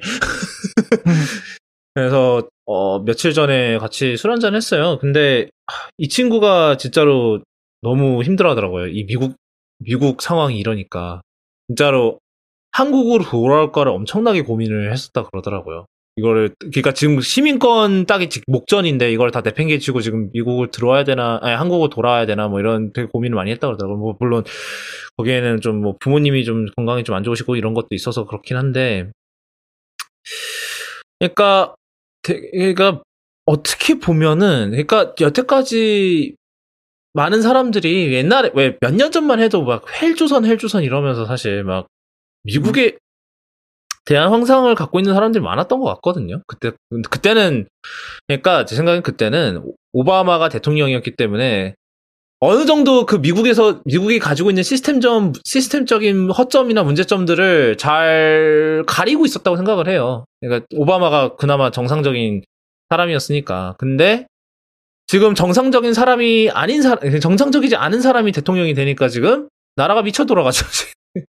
음. 좀 그런 거 보면서, 그러니까 아까도 얘기했지만 미국이 정 떨어지면서도 되게 안타까워요. 그러니까 그래도 내가 나름 그래도 내 인생의 한 3분의 1을 산 곳인데, 왜냐면 한, 제가 한 10년 정도 살았으니까. 근데, 아휴, 보면서 참, 어, 이거를 내가 어떤, 지금 이 뭐, 일련의 상황을 보면서 내가 어떤 생각을 하고 있는지조차 이게 정리가 안 되더라고요, 머릿속으로. 진짜로 너무 힘- 되게 힘든 한 주였어요, 지난주가. 그래서 사실, 와, 이거, 이거 팟- 그래서 오늘 이거 얘기할 때도 이걸, 아, 이거 팟캐스트에서 얘기할 수 있을까? 막 이렇게 되게 고민을 많이 했는데, 뭐, 얘기를 했네요.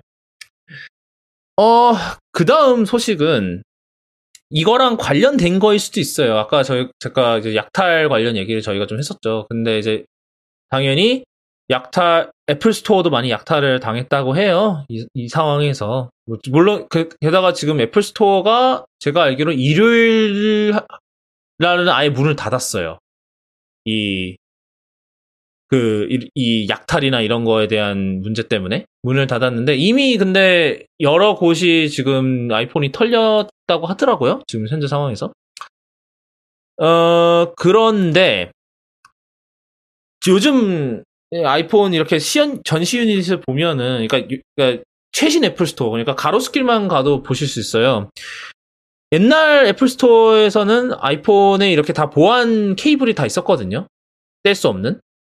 음. 그리고 이제 빠지면 당연히 경보 울리고 뭐 이런 거였는데, 네. 요즘 스토어에서는 그게 없어요. 왜냐하면 애플 입장, 애플 생각에는 이거, 이 그 보안 puck을 이제 접착제로 붙여놓거든요. 그러면은 사람, 이게 고객들이 이, 이 앱- 제대로- 아이폰을 지어, 쥐었을 때 어떤 느낌인지 이런 걸 잘 모른다. 그러니까, 어, 이런 게 없어야 된다라는 식으로 해서 지금은 보안선이 없어요. 가로수길 가보시면 아는데.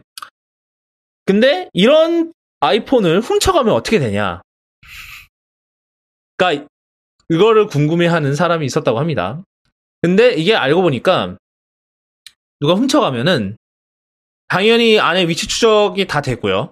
그래서 이게 아마 geofence를 쳐놓은 것 같아요. 그 애플 스토어를 한정을 해서 그 안에서만 동작 데모 모드로 동작이 가능해놓고 그 geofence를 벗어나면 일단 자동으로 벽돌이 걸리고 위에 네. 화면에 가급적이면 애플 스토어로 빨리 돌려주시기 바랍니다. 그리고 이, 이 폰은 이 폰의 위치는 추적이 돼서 경찰한테 바로 신고가 들어갑니다. 이렇게 돼 있대요. 음. 그러니까 아, 뭐 어느 연유에서든 에, 아이폰 그러니까 시- 전시돼 있는 아이폰 네, 훔쳐 가지 마세요. 바로 잡힙니다. 위치 추적돼요. 그런 현장을 제가 목격해 봤었는데 아, 네. 얘기했었나? 그, 저- 했었죠, 그때. 그 작년이었죠? 작년이 재작년 재작년이었나요? 어, 벌써? 작년이었을 걸요. 그때 아이폰이 아니, 재작년. 테네스 나왔을 재작 테네 그러니까. 테네스는 재작년. 재작년인가? 응. 어. 하여튼 네. 그래서 강도가 슥 오더니 11, 그 테네스 전시된 걸 싹 쓸고 가더라고요. 뭐, 그 쓸데없는 짓이고요. 부품 좀 몇 개 건질 예, 수 부품 있으려나? 정도? 예. 그렇죠. 그것해야 이제 그 추적이 불가능한 부품 몇 개 쓸 수 있을 것 같은데 음. 그거 몇 푼 벌자고 이제 새고랑 차시는 거고 음. 그 당시 뭐 애플도 그냥 그 강도 냅두더라고요. 그 괜히 내- 잡으려고 하다가 총싸움 나면 그게 더 난리니까. 난리 나죠. 그 일단 그리고 스- 스토어 직원들이 경찰이 아니니까. 그렇죠. 물론 security가 있기는 한데, 아, security 원이 있긴 한데. 잡는 게 문제가 아니라 사람들이 사람이 다치면 안 되기 때문에 그렇죠. 네. 그게 더 중요하죠, 사실. 네. 그렇기 때문에, 예, 그, 아마 우리나라에서 이런 일이 잘은 안 일어날 건데, 뭐, 다 이런 나라보다, 미국보다는 치안이 좀 그나마 나은 편이긴 하니까. 잘 일어날 일은 아닌 것 같은데, 예, 뭐 하여튼, 누군 갑자기 그런 일이 벌어지, 혹시나 뭐, 미국, 어, 다른 나라의 애플 스토어 같은 데 놀러 가셔서 이런 일이 벌어졌다 이래도 당황하시지 마시고요. 그냥 직원이 하는 말 잘 따르시면 될 것 같습니다. 음. 하여튼 그 이미 이러한 약탈 때문에 데미지를 받은 스토어가 있다고 하고요. 그래서 이러한 데미지 이미 그런 피해를 받은 스토어는 그 피해가 복구될 때까지 잠정적으로 다시 폐쇄를 한다고 하네요. 아마 코로나 때문에 닫혔다가 최근에 다시 열었을 텐데 아마 일본도 이번 주에 연다는 것 같더라고요. 하여튼 그랬을 텐데 예.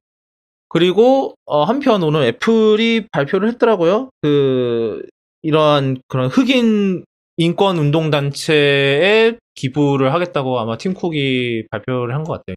뭐 사실 애플뿐만 아니라 뭐 다양한 지금 미국 쪽의 바- 다양한 기업들이 지금 Black Lives Matter 이런 운동에 지금 같이 동참을 하고 있고요. 오늘 특히 오늘 같은 경우 음악 업계 이제 Black Black Tuesday인가 하여튼 뭐 이- 그런 게 있어서 오늘 어떠한 음악 관련 신보 발 이제 새, 새로운 앨범 발매나 어떠한 프로모션 활동 이런 거를 전부 안 한다는 그런 취지예요.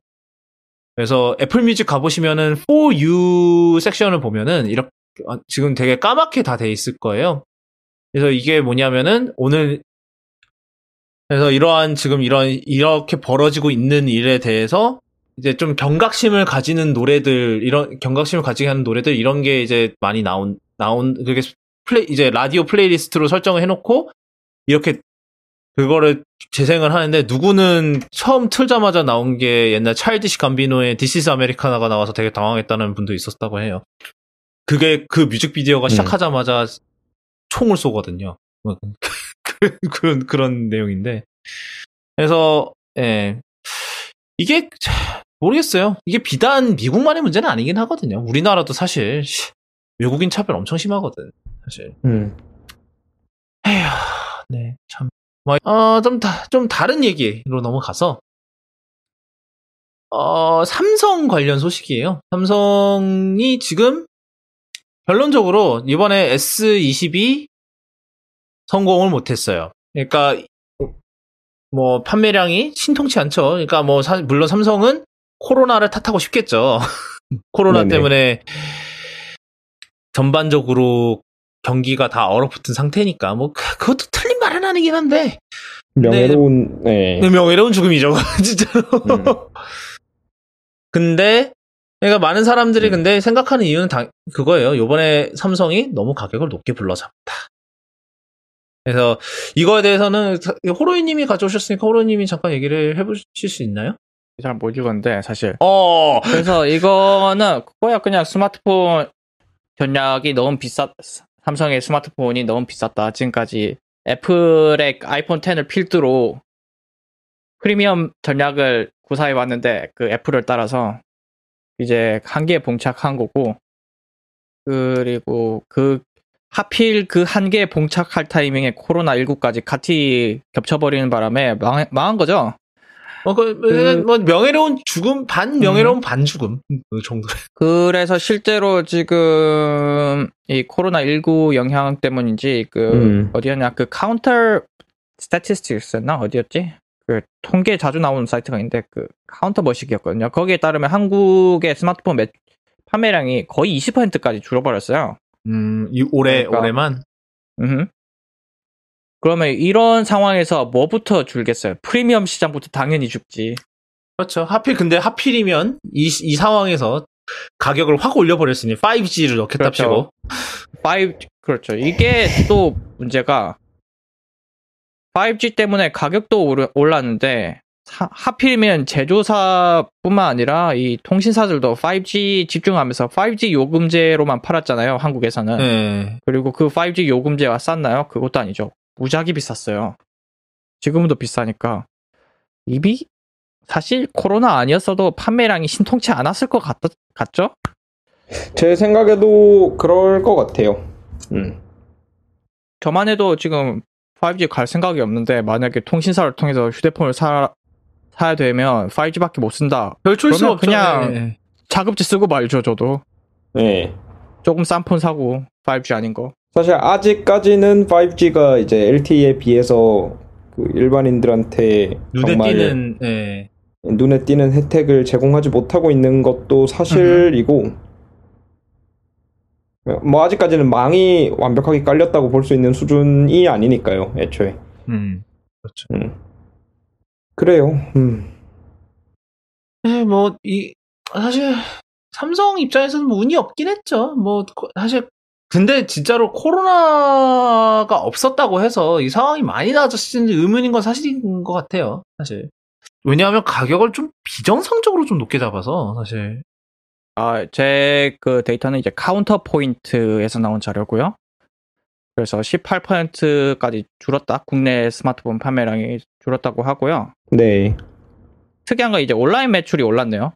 온라인 음. 비중이 이제 13%로 올라갔다. 이거는 이제 사람들이 못 나가니까 그래요. 자급제로 그냥 휴대폰 이제 음, 한 비중이 올랐나 보네요. 아, 그냥, 음, 아, 통신, 아, 통신사 통해서 그걸 하려면 조금 불편하니까 뭐 이런 건가? 음. 그런가 보죠. 그래서 뭐 어쨌든 이제 프리미엄 시장이 죽을 쓰고 있으니까 이제 삼성도 우리나라에서 중급기 시장에 크게 눈독을 들이고 있는 것 같아요. 크게. 그래서 이제 갤럭시 A51 그리고 퀀텀이란 모델도 냈던데 그건, 얘는 전, 아마- 저는 아직도 그걸 대체 뭘, 뭐- 뭘 하고 싶은 건지 모르겠어요, 잘. 저도 사실 잘 모르겠어요. 그냥 51에 집중할 거면 5일에 집중을 하지. 그러니까. 콘, 뭐 51이랑 크게 차이는 없어 보이는데 뭐 양자 프로세서를 통해서 보안성을 강화했다는데 뭔 소리야, 이게? 안, 안 와닿겠죠. 물론 그건 있어요. 양자 칩, 별도의 양자 칩을 활용하면은 보안성이 강화될 수가 있는 게 우리나 그 우리 그 트렌 지금 기존의 칩셋들이 그 랜덤 환 랜덤으로 무작위 함수를 무작위 수를 생성을 하잖아요. 네. 네. 그 보안 목적에서. 음. 근데 사실 완벽한 무작위가 아니잖아요, 그게. 음. 어, 그렇죠. 네. 그렇죠. 그렇죠. 그래서 이게 랜덤 함수를 어떻게 구현할 거냐가 엄청나게 문제가 되기도 하는데 음. 양자 프로세서는 약간 트랜지스터랑은 좀 다르기 때문에 뭐 뭐였죠? 그 슈퍼포지션이었나? 그 고양이 현상 있죠? 그 네. 까보기 전에 모르는 그 현상을 활용해서 좀 더 보안성이 좋다라고 얘기하는데 안 음. 와닿죠? 뭔지를 모르니까 일단 네네. 아무튼 그 폰을 통해서 중저가 시장을 크게 노리고 있고 5G가 잘안 팔려서인지 통신사들도 특히 SK도 지금 예전에 그 단종됐던 모델을 갑자기 수급해서 음. LTE로 팔고 있죠. 그 노트 9였나? 음. 네, 노트 9이 맞는 것 같아요. 예, 노트 9이었죠. 음. 네. 이거는 뭐 그런 그런 상황인 것 같고. 아, 그 다음은, 아, 이번 주 일론 머스크라고 하긴 좀 애매하고, 이번 주, 아, 이번 주 일론 머스크도 좀 다를 게 있나? 아, 다룰 거 딱 아. 하나, 되게 짧은 소식 하나 있었습니다. 그, 오늘, 갑자기 일론 머스크가 저 타- 트위터에서 잠- 당분간 잠수 탈게요라고 트윗을 올렸더라고요. 오. 테슬라 주가 어. 떡상하겠다. 잠깐 SEC랑 싸웠나? 아, 글쎄요. 제가 그거를 올리겠습니다. 잠시만요. 음. Off Twitter for a while. 아, 근데 그것도 있었죠. 어, 이번 주에 스페이스X가 꽤 예, 큰 일을 유인. 우주선. 예. 네, 처음으로 민간 개발 유인 기업이 우주선을 예. 민간 우주 기업이 우주 민간 우주선을 개발해서 처음으로 어, 미국에서 8년 만이라든가 2011년 이후로 8년 9년 만에 어, 미국에서 사람을 쏘아 올렸습니다. 그래서 ISS로 보냈죠. 네, ISS로 보냈고요. 그래서 일단은 이걸 성공했다는 것 자체가 사실 엄청난 소식이긴 하죠. 그리고 네, 이걸 이를 통해서 과연 이 민간 우주 산업의 미래는 어디로 갈 것인가라는 그런 토론도 많이 진행이 되는 모양이더라고요. 근데 저는 그쪽 부분은 잘은 알지는 못해서 예. 어, 제가 뭐 딱히 할 말은 많진 않은 것 같고요, 사실. 왜냐면 말 그대로 rocket science기 때문에 아이, 오, 오, nice. Pun. Nice pun. 예, 이건 참고로 영어에선 이해 못할 정- 이해 못할 정도로 어려운 걸 rocket science라고 하는데 이건 말 그대로 rocket 정말 science기 rocket 때문에 science. 예. 예. 와, 대단하심. 음. 음. 하여튼 그런 일이 있었고요. 아, 그리고 이거는 이- 최근에 또 모델 3 관련 사고가 또 뭐 하나가 있었나 봐요. 음. 이거는 뭐냐면은 어, 모델 3가 앞 그러니까 앞 이제 고속도로 앞에 전복된 트럭 트럭이죠. 예, 영상 보면 트럭. 예. 트럭이 있었어요. 전복된 트럭이 이렇게 앞에 있- 고속도로 앞에 있었는데 모델 3가 그걸 눈치를 못 채고 갖다 박았 꼬라 박았습니다. 음.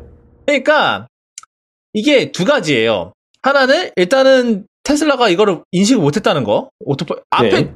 앞에 2차로로 받고 서 있었는데 그, 예. 누워 있었는데 그냥 그대로 아무런 제동 없이 그냥 가서 그냥 꼬라 박습니다. 음. 그냥 전속력으로. 예. 아니 아니다 그래서- 중간 중간에 연기가 난 걸로 봐서 브레이크를 밟으려고 했던 것 같기는 하네. 그래서 너무 늦게 발견했다 봐요. 근데 속도가 거- 속도가 네. 거의 안 주는 것 같아요. 영상만 네. 봤을 때는 이게 마지막 중간에-. 막판에 브레이크를 밟으면서 연기가 나긴 했는데 다시 브레이크가 모종의 이유로 풀린 것 같아요. 지금 영상을 보면은.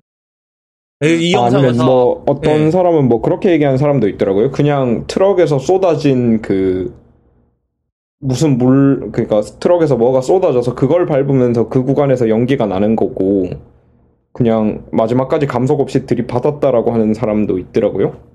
영상에서 속도가 안 줄어드니까. 그래서 그 문제 같은 경우는 이런 해설이 있어요. 그 모종의 이유로 그 대비가 굉장히 떨어진 환경에서 덩, 아예 하얀색으로 엄청 큰 물체가 있으니까 그 안 좋은 환경이니까 이 테슬라가 테슬라 이 컴퓨터에서 이걸 물체로 화- 인식하지 못하고 배경으로 인식했을 가능성이 있다. 음, 그러니까 일단 기본적으로 그 테슬라뿐만 아니라 지금 현재의 그 첨단 드라이버 보조, 첨단 운전자 보조 시스템들은 대부분 공통적으로 그 멈춰 있는 물체를 인식하는 능력이 굉장히 약해요. 이거는 음. 그 테슬라뿐 아니라 뭐 볼보, 현대 기아 뭐 대부분의 자동차 회사들이 공통적으로 이제 매뉴얼에도 적어놓고 있는 건데 음흠. 이게 보통 이제 이런 첨단 운전자 보조 시스템이 그 카메라 시스템이랑 레이더를 이렇게 동시에 활용해서 이제 작업을 하는데 레이더 시스템 같은 경우에는 그 멈춰 있는 물체는 없는 걸로 그 지워내는 식으로 그 처리를 한대요, 데이터를. 그게 아니라면 그 음, 막그 도로에 널린 게 멈춰 있는 물체잖아요.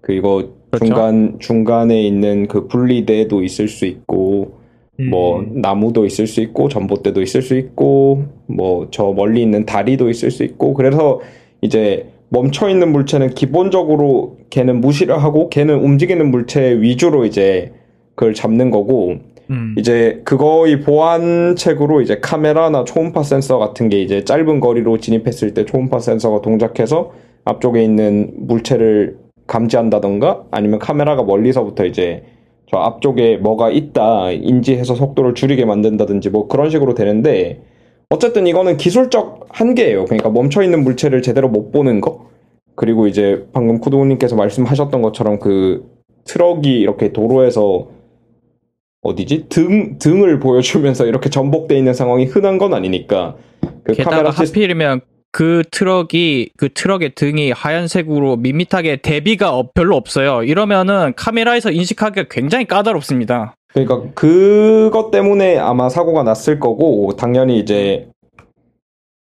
책임은 운전자가 다 져야 되는 거죠. 이게 완전 자율주행 5단계가 아닌 이상에야 운전자가 항상 전방을 주시하면서 그러니까 일반적인 운전을 할 때랑 똑같은 주의 의무를 해야 될 의무가 있는데 그걸 안 했으니까 뭐 이 사고의 책임은 운전자가 다 져야 되는 게 맞는데 일단 뭐 어, 테슬라가 일단 뭐 그런 것도 있고 테슬라 같은 경우에는 그거는 좀 재고를 해야 된다고 봐요. 이거를 autopilot이라고 얘기를 하고 거기다가 이제 추가 옵, 추가금을 들여서 옵션을 넣는 거는 full self driving이라고 얘기를 하거든요. 저 요, 요즘 autopilot 옵션이 기본으로 들어가나요? 모델 3에? 아니면 그것도 추가 auto 옵션? pilot은 기본이고 이제 full self driving이라고 불리는 그 추가 옵션이 있어요. 아, 그 미, 그 아직 아직 안 나온 소프트웨어요. 예, 그러니까 나중에 레벨 5까지 만들어 주겠다고 그 머스크가 약속한 그 옵션. 근데 어쨌든 그 뭐지? 차선 유지, 차로 유지하면서 앞차랑 거리 조절하고 앞차가 정지하면 따라서 완전히 정지, 다시 출발까지 하는 요거는 그 autopilot 기능에 포함된 거거든요. 네.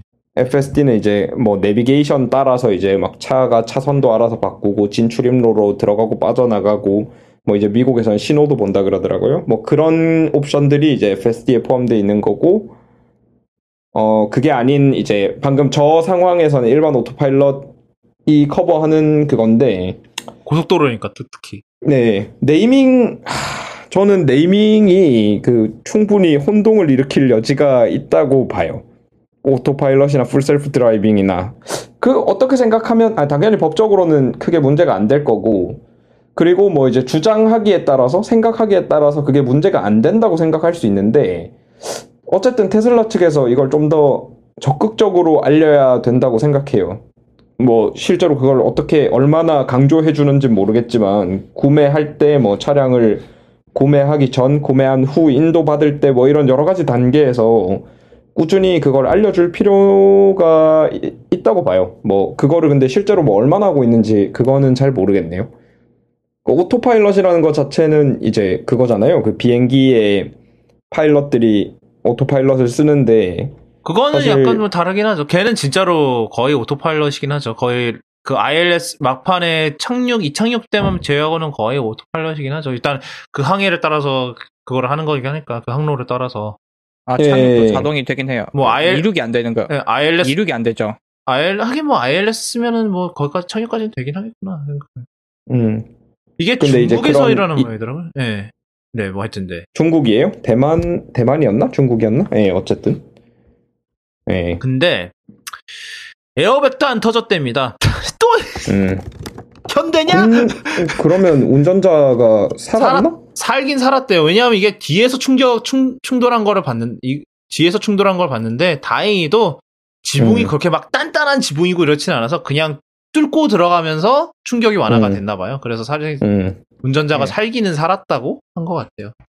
음. 근데 이 트윗 그 제가 이제 얘기하면서 그거를 다 계속 읽어봤는데 되게 웃겨요. 그러니까 이 테슬라 fanboy들이 이제 나와서 이 autopilot 켜져 있었던 거냐 음. 이런 막 autopilot 아니고 그냥 이건 운전자 잘못 아니냐 계속 이러고 있어 지금. 근데 autopilot 켜져 있었다고 해요. 예, 그러니까 뭐 이제 꼭 테슬라 아니더라도 요즘 이런 그 HDA도 그렇고 뭐 이런 첨단 운전자 보조 시스템 사용하실 때 뭐 자거나 딴짓하면 절대 안 되고요. 반드시 전, 전방 주시하면서 미쳤어. 아니 진짜 대놓고 자는 자는 사람 몇 번 있었잖아. 진짜로. 실제로 그 실제로 그 테슬라 그 뭐냐 user 커뮤니티 같은데 가면 helper helper라고 이게 그 이런 사고가 발생을 하니까 테슬라에서도 이제 자면 못, 예, 못 자게 핸들을 이제 중간중간에 계속 핸들을 흔들라고 얘기를 해요. 핸들에 충분한 토크가 안 주어지고 있으면 핸들 잡아라. 예, 핸들 잡, 잡아라. 그래서 핸들 잡으면 이제 흔들어 보라 그래요. 좌우로. 음. 그래서 막 그런 식으로 해가지고 얘가 계속 이제 주의하고 있는지 그걸 계속 확인하는 시스템을 거치는데 그걸 바이패스 하나 보죠? 뭐 그 helper라는 게 그걸 달아놓으면 걔가 계속 핸들에 충분한 토크를 가해가지고 얘가 계속 운전자가 운전대를 잡고 있다고 테슬라가 착각하게 만들어요. 그래서 이게 업데이트 할 때마다 막 그 토크 값이 약간씩 달라져서 업데이트 할 때마다 뭐 무게를 더하고 무게를 빼고 뭐 이러면서까지 하는데 제발 그러지 맙시다. 음. 형이 그게 나중에 소프트웨어 업데이트로 추가된 거니까 뭐 override는 쉽긴 하겠네요. 예. 에휴. 진짜 첨단 운전자 주행 보조 같은 경우에는 잘 쓰면 훨씬 편하고 안전하게 driving을 그 운전할 수 있게 도와주는 굉장히 훌륭한 도구인데 그거를 이제 과신하는 거죠. 어떻게 보면 과신하고 이게 네. 과신인 거랑 그 다음에 이 일론 머스크에 대한 맹록적인 그런 빠도 빠심이 섞여서 일어나는 약간 그런 게 아닐까 저는 그렇게 생각을 하긴 하거든요. 좀 그런 어, 어디까지나 보조 도구지 음 운전을 대신해주는 장비가 아니기 때문에 그럼요. 네. 예, 이게 정말 정말 잘 쓰면 정말 편한 거 편한 장치예요. 이게 정 그 뭐냐 정체되고 있을 때 특히 음. 정체되고 있을 때 이제 어 그럼요. 진짜 편하죠. 운전 피로를 굉장히 줄여주고 그리고 장거리 뛸 때도 이제 그 시야가 좀 더 넓어져요. 그러니까 전방을 보면서 이제 룸미러 그리고 사이드 미러 이런 거를 좀 더 이제 볼 시- 체- 여유가 생기죠. 예, 체크하면서 이제 주변 상황을 좀 더 종합적으로 판단하고 그리고 이제 내가 봤을 때 이제 위험한 상황이 올 것 같다 그러면 이제 바로 운전의 제어권을 넘겨받아서 하면 되니까 운전의 피로를 상당히 많이 줄여주는 굉장히 훌륭한 기능인데 이렇게 써서 본인과 남의 생명 재산을 날려버리지 않도록 그러니까 아까 박성월님 얘기하셨는데 과- 이거를 홍보하는 방식이 완전히 잘못됐어요. 하여튼 이것도 이것도 어떻게 보면 머스크 탓이죠. 그러니까 이런 그 아까 이제 스페이스X 얘기를 하면서 이런 얘기를 하더라고요. 그러니까 스페이스X에는 아 이름이 갑자기 기억이 안 나는데 굉장히 유능한 2인자가 있대요. 그러니까 실제로 실질적으로 경영을 하는 그러니까 이런 모든 프로젝트나 이런 걸 담당을 하는 실질적 2인자가 있는데 이분 덕에 스페이스X가 이렇게 성공적인 거다. 테슬라를 봐라. 이런 2인자 격을 할 사람이 없으니까 완전 회사가 개판 아니냐. 이런 얘기를 하더라고요. 네. 아, 마지막으로 이거는 제 개인적 얘기인데 이게 줌이 요즘 보안 관련 때문에 계속 열심히 뭘 하고 있어요. 그래서 치- 뭐 최근에 보니까 무슨 뭐 유료 사용자 대상으로 제대로 된 종단과 암호화 지원할 것이고 이거를 뭐 그 계획을 공개를 했던가 뭐 이랬는데 이거는 지금 오늘은 안 다루도록 하겠고요. 근데 하여튼 보안 이러한 보안 관련 업데이트가 계속 나오면서 줌이 최근에 이 최소 버전을 사- 꽤 높게 잡았어요. 사실상 최신 버전을 최소 버전으로 잡았어요. 이게 그래야 이제 모든 이런 새로 추가된 모든 보안 기능들을 다 하실 수 있습니다. 이런 거였는데 이게 줌이 물론 우리가 보통 아는 줌은 다 이제 컴퓨터에 설치해서 그렇게 돌리는 줌이에요. 그거는 뭐 우리가 다 익숙한 거고 사실 네. 줌 룸스라 그래서 이제 이거는 회의실에다가 설치 줌을 설치를 하는 거예요. 그래서 이- 저희 회사에 이게 두 개가 있어요. 각각 회의실이 두 개인데 거기 안에 하나씩 하나씩 설치를 해놨거든요. 근데 어제 갑자기 이제 연락이 와요. 어, 그 쿠도 씨 그 저희 줌이 다 안 돼요. 어, 뭐, 갑자기 뭐가 저는 그날 재택 어제 재택 중이었거든요. 뭐 아, 뭐가 안 돼요? 그러니까는 그 회의를 시작하려고 하면 업그레이드 해야 된다면서 갑자기 안 된대요. 그래서 나는 저는 처음에 업그레이드라길래 예, 아니 예. 분명히 다 유료 계정으로 다 돼 있는 애들인데 그 업그레이드인 줄 알았어요. 무료 계정에서 유료 음. 계정을 업그레이드하는 아. 무슨 소리인 줄 알았어요. 뭐지? 내가 우리가 뭐 설정 뭐가 꼬였나 이러면서 결국은 나 저 재택하고 있었는데 점심 먹고 출근을 했거든요. 차를 분노의 질주를 찍으면서 회사를 갔어요. 근 갔는데 근데 이게 클라이언트 상, 그러니까 줌 일반 클라이언트 상에서는 이거에 대한 공지가 있었어요. 그래서 5.0을 업, 이게 어, 이게 버전 5.0인가 그럴 거예요. 그래서 5.0을 업그레이드 업데이트를 이- 이날까지 해주세요. 안 그러면은 사용을 못 하십니다라는 그걸 얼핏 본 것 같았거든요. 어차피 근데 줌 클라이언트는 뭐 업데이트 자동으로 잡아주고 뭐 알려주고 이런 걸 하니까 크게 상관이 없었거든요. 근데 이 페이실 솔루션은 그러니까 줌 룸즈는 그걸 안 알려줘요. 음. 그래서 아무 우리가 게다가 이제 저희가 뭐 계속 지금 코로나 때문에 재택하고 있고 그러니까 저도 그거를 생각을 전혀 못한 거예요. 얘가 얘를, 얘를 업데이트를 해야겠다는. 야, 나중에 알고 보니 가서 알고 보니까 그게 업데이트가 안 돼 있으면서 계속해서 그게 연결이 안 되는 거죠. 연결을 하려 그러면은 이게 최소 버전이 안 맞으니까 계속 튕기는 거예요. 그거를. 서버에서 뱉는 거죠. 네, 서버에서 갖다 내뱉는 거죠. 그래서 걔는 업데이트가 없어요. 그러니까 업데이트 자체 updater tool이 없어요. 그러니까 메뉴가 딱 그거예요. 이렇게 딱 있으면 메뉴가 sign out하고 exit만 있어요. 그래서 업데이트를 어떻게 했냐면 이게 업데이트 tool이 없으니까 엑짓을 해서 나간 다음에 이게 왜냐하면 그 컴퓨터 이제 맥 맥이나 이제 PC나 리눅스에 설치를 하는 거거든요. 그리고 이제 그걸 그냥 그거를 이제 기본 약간 스프레 스프레시, splash screen으로 띄워놓고 그냥 계속 그걸 줌 전용으로 쓰는 거예요. 약간 이런 식으로 쓰는 거거든요. 근데 그 그거를 꺼 끄고 브라우저에 들어가서 줌 사이 웹사이트에 들어가서 최신 버전을 따로 다운을 받아서 설치를 했어요. 그러니까 잘 되네. 그러니까 이게 무슨 업데이트요? 아니 뭐 업데 자동으로는 안 해줬을 뿐이지 업데이트는 업데이트죠. 뭐 내가 대- 다시 가서 다시 다운받아서 다시 설치해야겠지만 뭐 업데이트는 업데이트지. 뭐 이러, 이러나 저러나 결국은 난 거짓말을 하지 않았다 약간 이런 거긴 한데 아니 그러니까 그러니까 그러니까 사실 저희가 어, 줌 쓰면서 그러니까 줌 요번에 뭐 최근에 이제 보안 정책 얘기하면서 그래도 이제 최소한 줌이 되게 빠르게 그거를 한다. 그거는 칭찬해야 될 부분이다. 이렇게 얘기를 했는데 음. 아니 최소 버전을 그렇게 할 거면 오또 업데이트를 넣든가. 크롬, 음. 에, 크롬처럼, 뭐, 그, 뭐, 아니면, 크롬 뭐, 지금 배- 버전 뭐, 100 넘어, 100 넘어갔나요? 100 아직 안 넘어갔나? 크롬 하여튼. 걔네들처럼 자동 업데이트를 해주든가, 아니면은, 최소한, 이렇게 대기화면이 있거든요? 대기화면 위에다가, 뭐, 몇, 오- 이게 5월 30일까지인가 그랬어요. 5월 30일까지 이걸 업데이트를 해주세요. 이걸 알려주든가, 아무것도 얘기 안 하다가, 갑자기 5월 30일 지나니까 지 혼자 픽 죽은 거예요. 결론적으로. 너무 황당하더라고. 그러니까 이 문제가 뭔지 이- 더 일찍 알았으면은 그냥 누구한 그 출근한 누구한테 부탁해서 다시 깔게 하고 그랬으면은 난 출근할 필요도 없었을 거거든요. 근데 결국은 출, 출근하면서 문제를 깨달아서 결국은 그냥 가서 제가 하고 그냥 그랬죠. 음, 내 오후가 날라갔지 그렇게. 하여튼 그러니까 그런 중요한 문제가 있으면은 알려줘야죠. 알려주질 않아. 음. 네, 잠깐만. 내, 이- 제 회사 이메일에, 회사 이메일에 이거에 대해서 얘기가 나왔나? 안 나왔네요. 그러니까 만약에 스팸으로 간 거 아니에요? 에?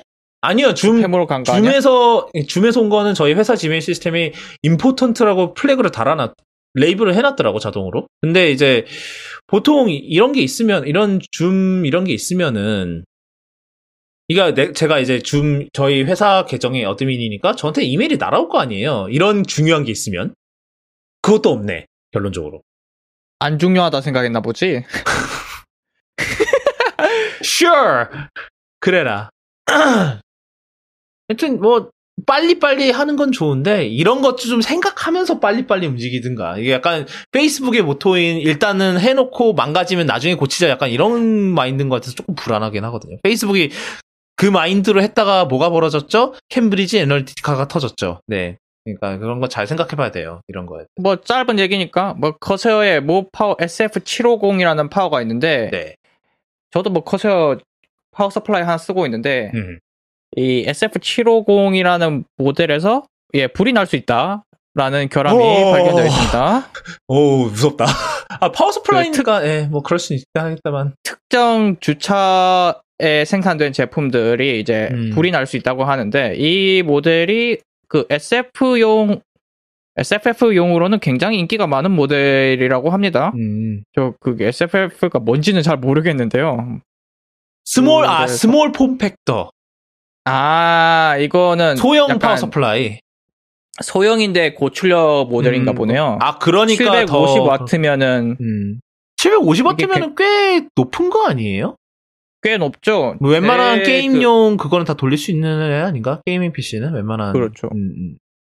제게 지금 그 RX 580 달고 그리고 CPU는 2600 달고 이제 600 와트 정도 쓰고 있거든요. 음. 그런데 750 와트면은 널, 널널하네. 여기서 더 쓸 수 있다는 거죠. 훨씬 더. 음. 근데 아무튼 얘가 불이 날 수 있다고 하니까 그래서 나중에 확인해 보시고 교환해 준다고 합니다. 네. 물론 이제 시- 국내에서는 그 이제 CS 이노베이션인가 여기서 담당하고 있는데 이미 커세어에서 공식 대비라 그 뭐였냐 공식 공지를 올리기 전에 이미 파악을 하고 해당 모델들을 교체해주고 있었다고 해요. 그 CS 이노 측에서. 그래도 이제 못 받으신 분들은 빨리 이제 교체를 받으시고 이게 뻥 파워급으로 막 엄청나게 휴대- 뭐 폭발을 하고 그런 것까지는 않아요. 그런데도 이게 과열로 불날 우려가 있다니까 교체를 하시고. 그 현재 지금 제가 좀 보니까 어, 2019년 10월부터 2020년 3월 제조 모델이라고 하고요. 그리고 앞에 그 앞에 lot code 뭐 lot code가 사실 뭐 어떻게 보면 serial number 같은 것 같은데 그 194448로 시작하는 애에서 201148까지 이렇게라고 합니다. 그러니까 앞에 이런 거 확인해 보시고 저희가 이 공지를 공지글을 제가 어 거의 저희 에피소드 노트에다 넣어 놓을 테니까 한번 궁금 이- 자- 혹시 자신의 power supply가 어, 해당 번호 해당인지 어 그런 거를 확인해 보시고 싶으시면 어 저희가 올려놓을 테니까 그걸로 확인을 해주시면 될 것 같습니다. 네, 오늘은 여기까지. 어, 저, 제가 분명히, 어, 에피소드 노트 때 1시간 반이면 될 것 같다 그랬는데, 아, 처음에 시작하기 전에 1시간 반이면 될 것 같다 음. 그랬는데, 2시간 찍었네요. 역시나. 하여튼, 오늘은 여기까지고요 어, 쿠도캐스트는 아시다시피, 애플 팟캐스트, 팟빵, 네이버, 네이버 오디오 클립, 그리고 유튜브에서 들으실 수 있고, 오늘 다뤘던 내용, 미니 slash cast slash 123에 들어오시면은 오늘 다뤘던 내용 또 이렇게 나오, 어, 기사로 정리해 놓으니까 뭐 더 궁금하신 게 있으면은 찾아가셔서 어, 한번 기사 읽어 보시는 것도 좋을 것 같습니다. 오늘은 여기까지고요. 어, 뭐 코로나 얘기 이제 더 이상 할 것도 없는 것 같아요. 뭐 좀 요즘 또또 뭐 교회에서 또 터졌던데. 뭐 뭐 교회발 무슨 뭐 교회에서 목사들이 단체로 제주도 여행 가면서 또 퍼졌다던데. 하여튼 그, 뭐 요즘 뭐 늘 그렇지만 마스크 조심하시고요. 어 음. 마스크 늘 착용하고 다니시고 뭐 그런 늘 하시던 것들 있잖아요. 야 이게 늘 하, 늘 하는 거라 그러니까 되게 이상하다. 지금 이게 저희 한 이게 한 이제 네 달 이제 네 달째로 접어드나요? 저희 이 사태 벌어난 지 벌어진 지. 음. 좀 됐죠. 네, 진짜 힘들다. 하여튼 그래서 어, 어 마스크 잘 하고 다니시고요. 뭐 하긴 요즘 데 요즘 여름이라서 슬슬 마스크가 불편해질 수도 있는데 그래도 이게 여러분뿐만 아니라 여러분의 사랑하는 이들 그리고 뭐 회사 동료들 그리고 뭐 가족들 모두 다 지키는 방법이니까 네, 잘 하고 다니셨으면 좋겠습니다. 오늘은 여기까지고요. 지금까지 들어주신 청취자 여러분들과 청취자분들 가족들 그리고 이 시스템 청취자분들의 다른 반쪽 되시는 분들까지 또 안전한 한 주 보내시고 또 다음 주에 돌아오도록 하겠습니다. 그럼 그때 뵐게요.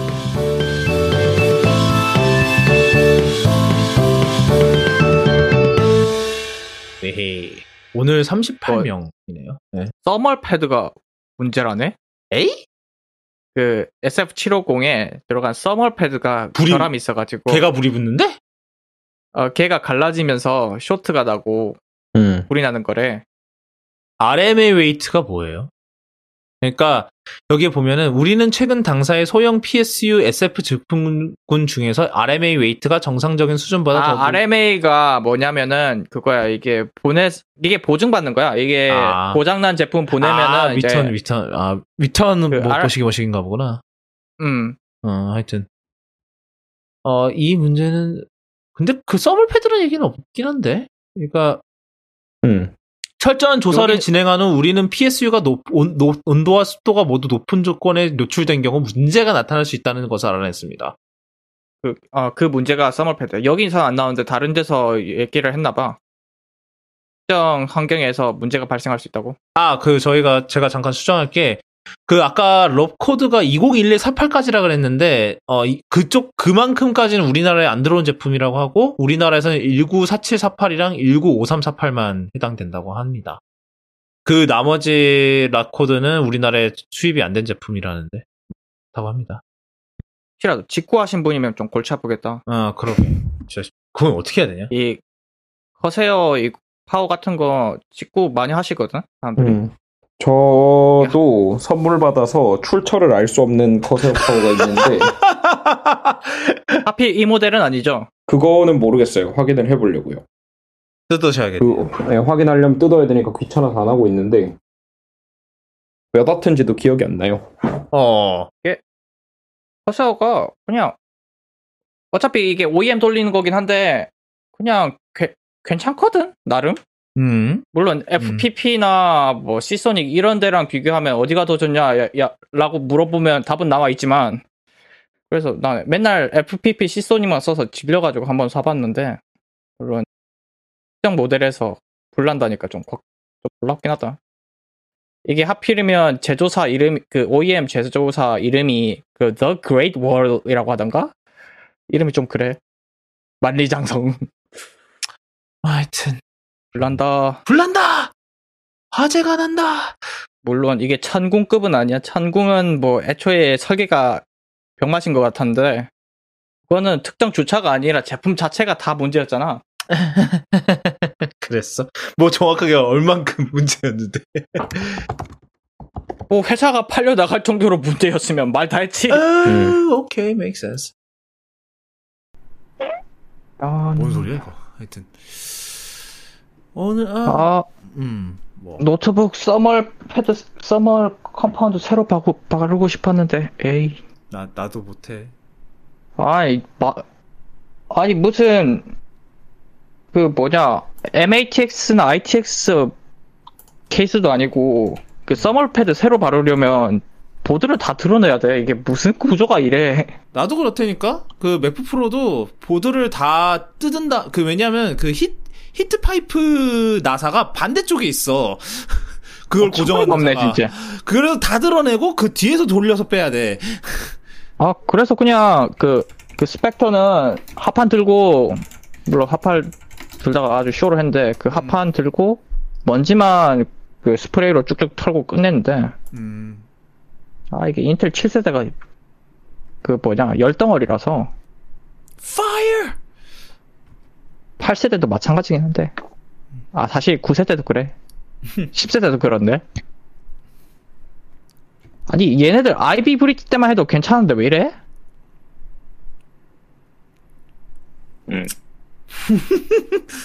그, 그 말에, 그, 그, 그 질문에 대답을 하려면은 지금 한 두 시간 더 해야 되는 거 아니에요? 어, 답은 나와 있지. 음, 혁신. 혁신이 의 없었다? 고삐를 그렇지 혁신. 아니 사실 음. 애플한테 혁신이 없었다고 할 게 아니라 인텔한테 할 얘기를 기자들이 음, 음, 음.